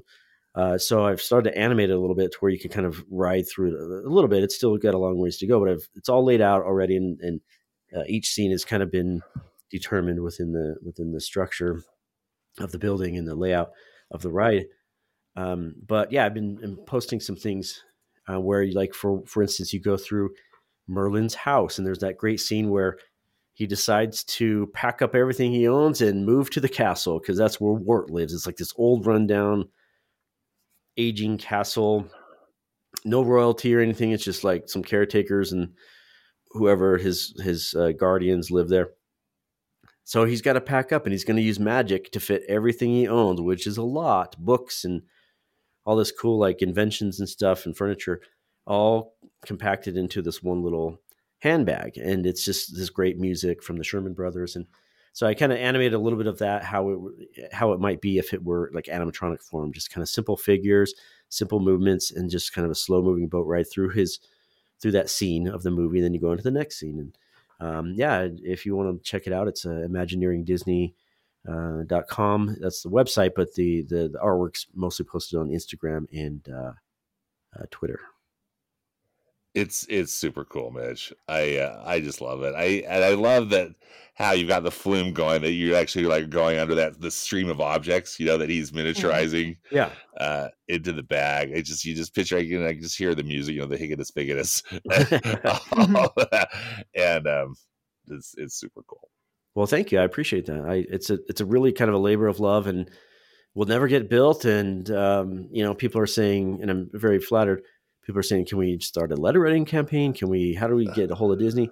And the truth of the matter is, it's just not something that's going to be a, a priority for them, at least not in this, at least not right now. Maybe one day, I think Paris should do it or Tokyo or something. But yeah, um, until then, we can just kind of live through uh, 3D generated computer imagery. Well, and it, I do think it's sad that there's not more of a tribute to sort of the Stone in the parks. I know there's the the sword that's in front of the carousel, which they have considered removing multiple times um, because it's don't do it, don't do it. Yeah, it's a pretty bad traffic jam because there's not enough walkway space uh, around the carousel, and so when they do do shows there, it um, it blocks it up. So they like the idea of doing the show, um, but then you know the show creates the problem. So that's too bad because it's not very big. They, the footprint of it is. They like just leave the small. sword there, and they don't even have the show, which is oh, also sad. Which is right, exactly. so, I always thought, at least at Walt Disney World, um, the stage would, would they have a like Merida meet and greets there now? Um, that stage that's like on the side of the castle. Yes, I always thought that would be a great spot for That'd be a great spot a churchyard it. and a, a Merlin show, you know, yeah. something like that. One of my concepts oh, yeah. I did uh, when I worked at Disney, they had that 20,000 Leagues Under the Sea uh, lagoon when they had that ride. And that lagoon sat empty for years. And it's a oh, really big yeah piece of real estate in Fantasyland in Magic Kingdom. Now it's, it's it's large enough that now they have like a whole nother like land almost like an extension of Fantasyland with multiple restaurants and rides. I had designed um, an idea that was I called the streets of London because you have these different – sort of architectures uh, uh, from Europe throughout Fantasyland, and it kind of has a progression. Well, if you have the whole London section, you can have uh, dark rides for. Uh, you could have like a Mary Poppins. You could have, um, and then it would slowly transition into uh, a forest where you have the Sword and Stone. You could have uh, Robin Hood, um, Dalmatians. You could you know pick take your pick. You could have two or three, four different dark rides in that area that are all set in in London. And as you get deeper into the streets of London, you would kind of the style would change subtly into the specific period of that film. So Dalmatians would have kind of like this uh, mid uh, 20th century, whereas um, Sword the Stone would be more medieval, and it would have that like slow transition um, as you go, and it would be very seamless. Um, and well, that was that was my idea for that property, and everybody was coming up with ideas for that property at the time, but they landed on something different. Um, but I just think it would make a good ride. It would. Well, and then hello, boat ride. We've discussed amongst ourselves many Uh, yeah. times. Not enough boat rides out there. yeah, always need more boat rides. And what a great, what a great pick, Mitch. I just, you know, that's that's really. I think it's an underrated film, you Yeah. know, and and one that I think more people would would uh enjoy if they'd watch. It's on Disney Plus, if I'm not mistaken. Yeah, it is. yeah, yeah. Yeah, it's a good Yeah. one. I agree. I agree. Good stuff. Okay, Stan, right, you've got uh, one more, right? And then One uh, more, yeah. So I was just Finale. I wanted to find a, a live action or, or select Uh-huh. a live action pick. And there were a few that I was considering. One of them was 20,000 Leagues Under the Sea, which is not the one, you know, and I was, just because I think that's such a cool film and holds Great up film. incredibly well, I, I think. And, and uh, just a great, great action movie and great, again, great actress. Kirk Douglas is in it, you know, James Mason. And, but, uh, and then I was just also kind of thinking about just some of my childhood favorites, you know, when I was a kid. Like, I, I mean, I loved The Love Bug and I loved, yeah, um just kind of those like those those silly comedies you know from the 70s all the stuff after you know after walt died but still just were movies that i loved as a kid but uh, i ended up picking tron from the original tron from 1982 Yeah. so good. and uh you know I, I i i love tron so much and i respect it so much i mean i kind of think that it's in in a way maybe it's not the most exciting i mean it's it's it maybe drags a little bit or whatnot but still the visuals are such a knockout and i think they were so creative in what they were trying to do oh, it's groundbreaking. with it. Yes, really groundbreaking, and uh, and there's no way that they would. I mean, I know that they were able to make the sequel finally in 2010, and you know they're supposed to make Tron three. Are they really? Yes, it's Whoa, it, like it was cool. announced, and they're ready to go. They were going to start shooting in August, and then because of this actor and writer strikes, it's been on hold. Oh, you're kidding! I didn't. and I'm like, that. dang it! Now I'm all like being, being all paranoid, like, oh, they're gonna cut it. You know, they're not gonna do it. But and who knows if it's gonna be any good? But they're even making it. You know, makes me makes me so stoked. I, I fingers crossed. But anyway, I digress. But I, The, uh, I have mixed feelings about it because I'm like, first of all, I don't know where they take the story from here. I know see, exactly, You know, it's sort of, exactly. I um, know. but then it's also like we want more Tron, so you know. I share your thoughts. I'm like, I'm like all worried. Yeah, but then thinking, well, maybe it's gonna be good, but who knows? But it's Tron. Yeah, more Tron. We just So- got to get more people Well- on that roller coaster, you know. Let's just keep making. them. That's right. Exactly. Disney does not make bad sequels, guys. They always have. By the time they get to number three or four, they are just They're the best. they're so good. totally. Toy Story Pirates of 17. Pirates Caribbean. six or whatever. Pirates four. Oh, man. that's right. That's right. High School Musical. Uh, wow, you went there. Wow, you went all the way there. High School Musical three. I did. I did some of the marketing for that uh, really? oh, did you? for, for High School Musical three. Yeah, I take no offense to your comments because I Claim didn't even fame get. right I didn't even see the movie. No, no, no offense, but man, had, They- had I known, They did not let me see screen the movie. The height I was doing the marketing for it. They they wouldn't let us see the movie when we did the marketing Uh. when we did marketing for it, which is kind of weird. But then I did Uh. see the movie and I thought, oh. hmm. yeah, like oh dear.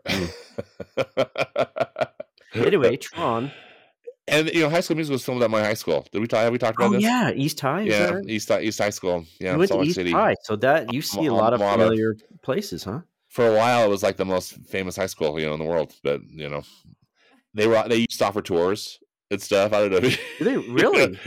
have there were so many people you know that, that wanted to come see the school. You should have been an extra in it, a teacher or something. Should exactly with the teacher. Yeah, they- uh, the janitor but you know back to tron. Tron i saw tron when i was speaking of east high school when i was in school at, at east high and it blew my mind i just thought this was like the coolest movie i'd ever seen and to see it on the big screen and it was so groundbreaking. You know, in fact, you just kind of couldn't, couldn't believe that what you were seeing. You know, just the, Oh, the yeah. way the image and, and the cool electronic music and um and and everything. But and then also, you know, there was a Tron video game that was like at the video arcade. Oh yeah, like on Uh, the arcade console, like a Yeah. upright, right? So and that was the, I remember that you know that was my friends and I really liked that a lot too. That Tron game, it was uh, it was really cool. You play like uh light cycles, as I recall, or maybe there was some maybe maybe there was some multiple games that you could play Oh, within cool. it. But you had you know that's like this big giant glowing look. Um, it's like this joy, a joystick controller. Nice. You know that kind of like was ne- you know neon kind of Tron aesthetic. But anyway, what, what a what what a cool uh, what a cool movie, what a cool experience, and and uh, so admired just the again the the technology that went into it because I think I think it had like 15 full minutes of stuff like computer generated imagery, which was a first, yeah, yeah. Oh yeah. and then the whole technique they used to get the I mean how they filmed.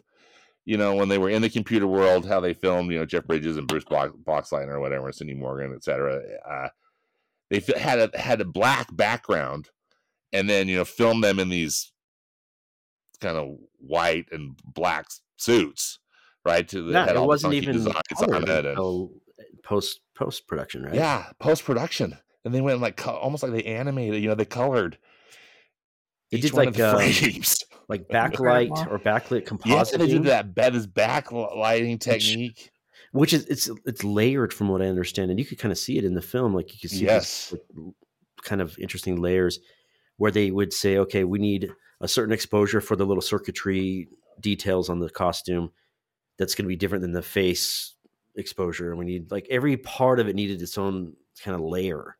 yeah And so it was very, very, you know, like painstaking, long process, and people were painting these like printouts and stuff. I mean, really cool result, but uh, from from what it from what they say, it was just like huge labor. yeah he, he, labor intensive super expensive i think right too like you just yeah You got uh, matte paintings, which was a really cool effect. I mean, going way back.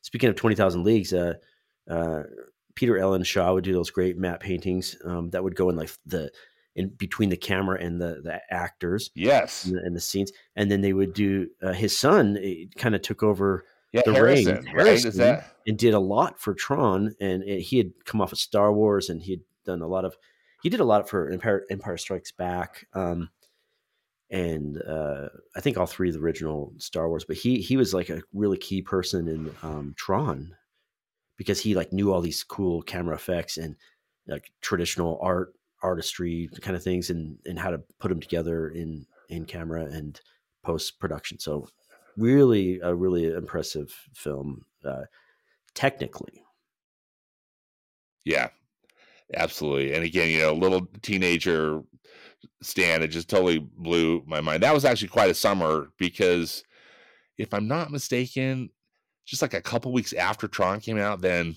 Steven Spielberg's E.T. the extraterrestrial way. came out. oh and I man. think that E.T. kind of blew everything out of the water that summer. You know, that's the movie that just everybody went to. yeah And I think Tron kind of got lost in that shuffle, even though I don't know if necessarily Tron could have been a, a blockbuster, but it's still it was such a unique film that I think uh, still a lot of people could have gone. And plus, it's it's it's it's a fun movie to watch. so you're in your high school um did the other students get excited like that like you did or did your yeah, friends you know, I went with- I went with some friends and I who were also kind of you know. f- You know, a film nerd, you know, like myself, and yeah, I remember we all really liked it. Like we were all like, "This is so cool!" You know, this movie was you were probably the perfect age for that like a high schooler Yeah, like college age a or whatever great age for it. Just because it's such a cool adventure. Computers were novel, you know. I mean, they were they were, uh oh just yeah and um, computer graphics like animated light and then those cycles computer graphics. Well, and I was going to say too, if you're a gamer, if you're a hacker, if you are programmer in the 80s, you know, um, yeah and I mean, even since then, I mean, isn't it your ultimate dream to like be in the game? To be in, like, you just, that's like what you imagine, you know? And then it's like, so it's just cool that there's a storyline where it's like, well, what if that really happened? And what would that be like? And I love how it's like, you're the user. You know, like it's like it's just so great. You know, it's just I love it. I I love that aspect of it. You know, it's got the the the programmer inside jokes. I, I was watching some. Uh, I'm glad you mentioned that. I, I, was watching some of the kind of interviews from the time uh, from the people who made it, and they go to Disney, and and it wasn't like a Disney initiated like idea. Like it didn't originate at Disney. It was like external, and they kind of shopped it around and went to Disney and. And you got all these old guys at Disney going like, "Yeah, we have no idea what you're talking about. What is this? Going into a computer or you're going into a game? What is this?" But they had enough I don't know, they had enough sense to say, okay, this is going to resonate with this generation. This generation, it's um, these these kids are um, familiar with computers. They they see the potential in the computers. They're familiar with video games. They're very popular video games right now. Like it's we're going to be able to reach um, our younger audience that we haven't been able to reach super well in in recent years. I mean, we're talking we're talking the 70s, late 70s. You've got um, uh, these other studios that are really um, you mentioned ET, Star Wars, and others, um, really have um, attracted this this age group, like this demographic that that you were, Stan. Yeah. Um, I was born in '80, so I was really little when it came out. Um, but um, luckily, Disney, the powers of be, said, "You know what? Let's go for it." And they had a lot of people, kind of, including Harrison Ellenshaw. They had Syd Mead and a lot of different people that were like, yeah. behind it like okay we're going to champion this we're going to get behind this and we're just going to go for it. And i think that passion and that the vision that they were able to catch on to those those influential people um, allowed for studio executives to to to approve it to greenlight it and say you know let's do it. Yeah. So I, I don't think it was like a great box office hit you know as i mentioned it really got overshadowed with et and whatnot and maybe too almost too obscure, you know, to be to be hit. But it's been, I think, it's as we probably all can attest to, it's been incredibly influential. Yeah. Right. The And yeah. Cult following for sure. Like, Yes, exactly. yeah. Cult classic for sure. Yeah. and, and it's it's interesting because you could almost put it in the same category as Mary Poppins, Bedknobs and Broomsticks, Song of the South, you know, Pete's, Dra- some Pete's Dragon, some of these that were combining um, animation with live action characters, but Yeah. took it to a whole nother level. Like this isn't just like hand painted animation, uh, you know, superimposed with an actor, which is impressive in and of itself.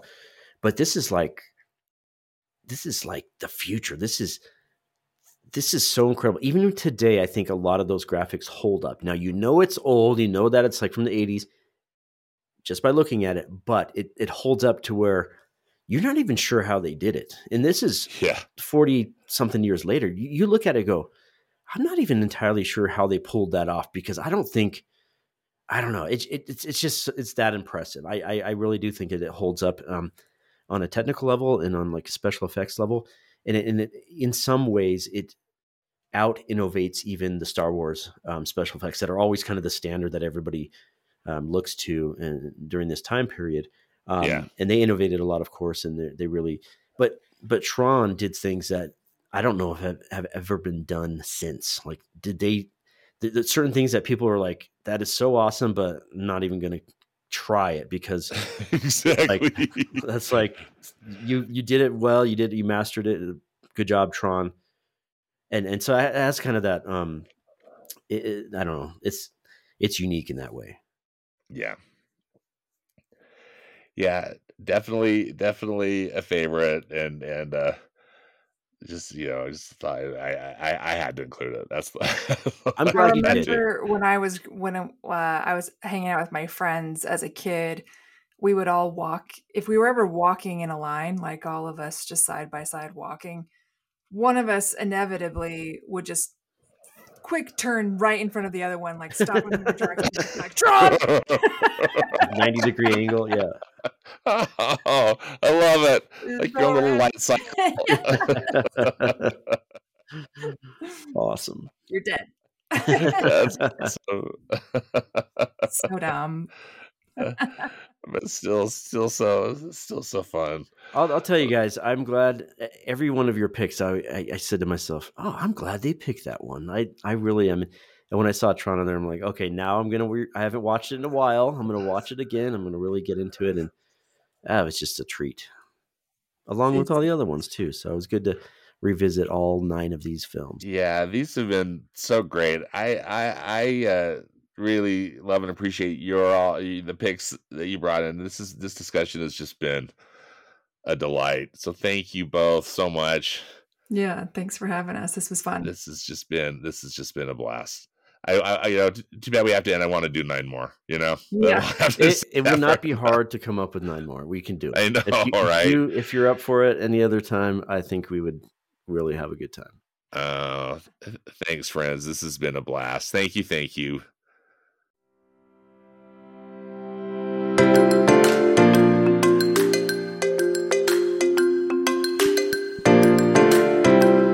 Well, that does it for this episode of the Movies Past and Present podcast. Huge thanks again to Mitch and Lilly from ImagineeringDisney.com for joining me. It was such a blast talking to them. Links and more information about the movies discussed in today's podcast can be found in the podcast notes on my blog at moviespastandpresent.com. Subscribe to the podcast where you listen to podcasts and follow me on Instagram. I'm at movies PAP as in past and present. As always, I hope you'll enjoy some good movies this week, whether they be from the past or the present. Thanks again for listening, and until next time, be safe out there and dedicate yourself to the truth.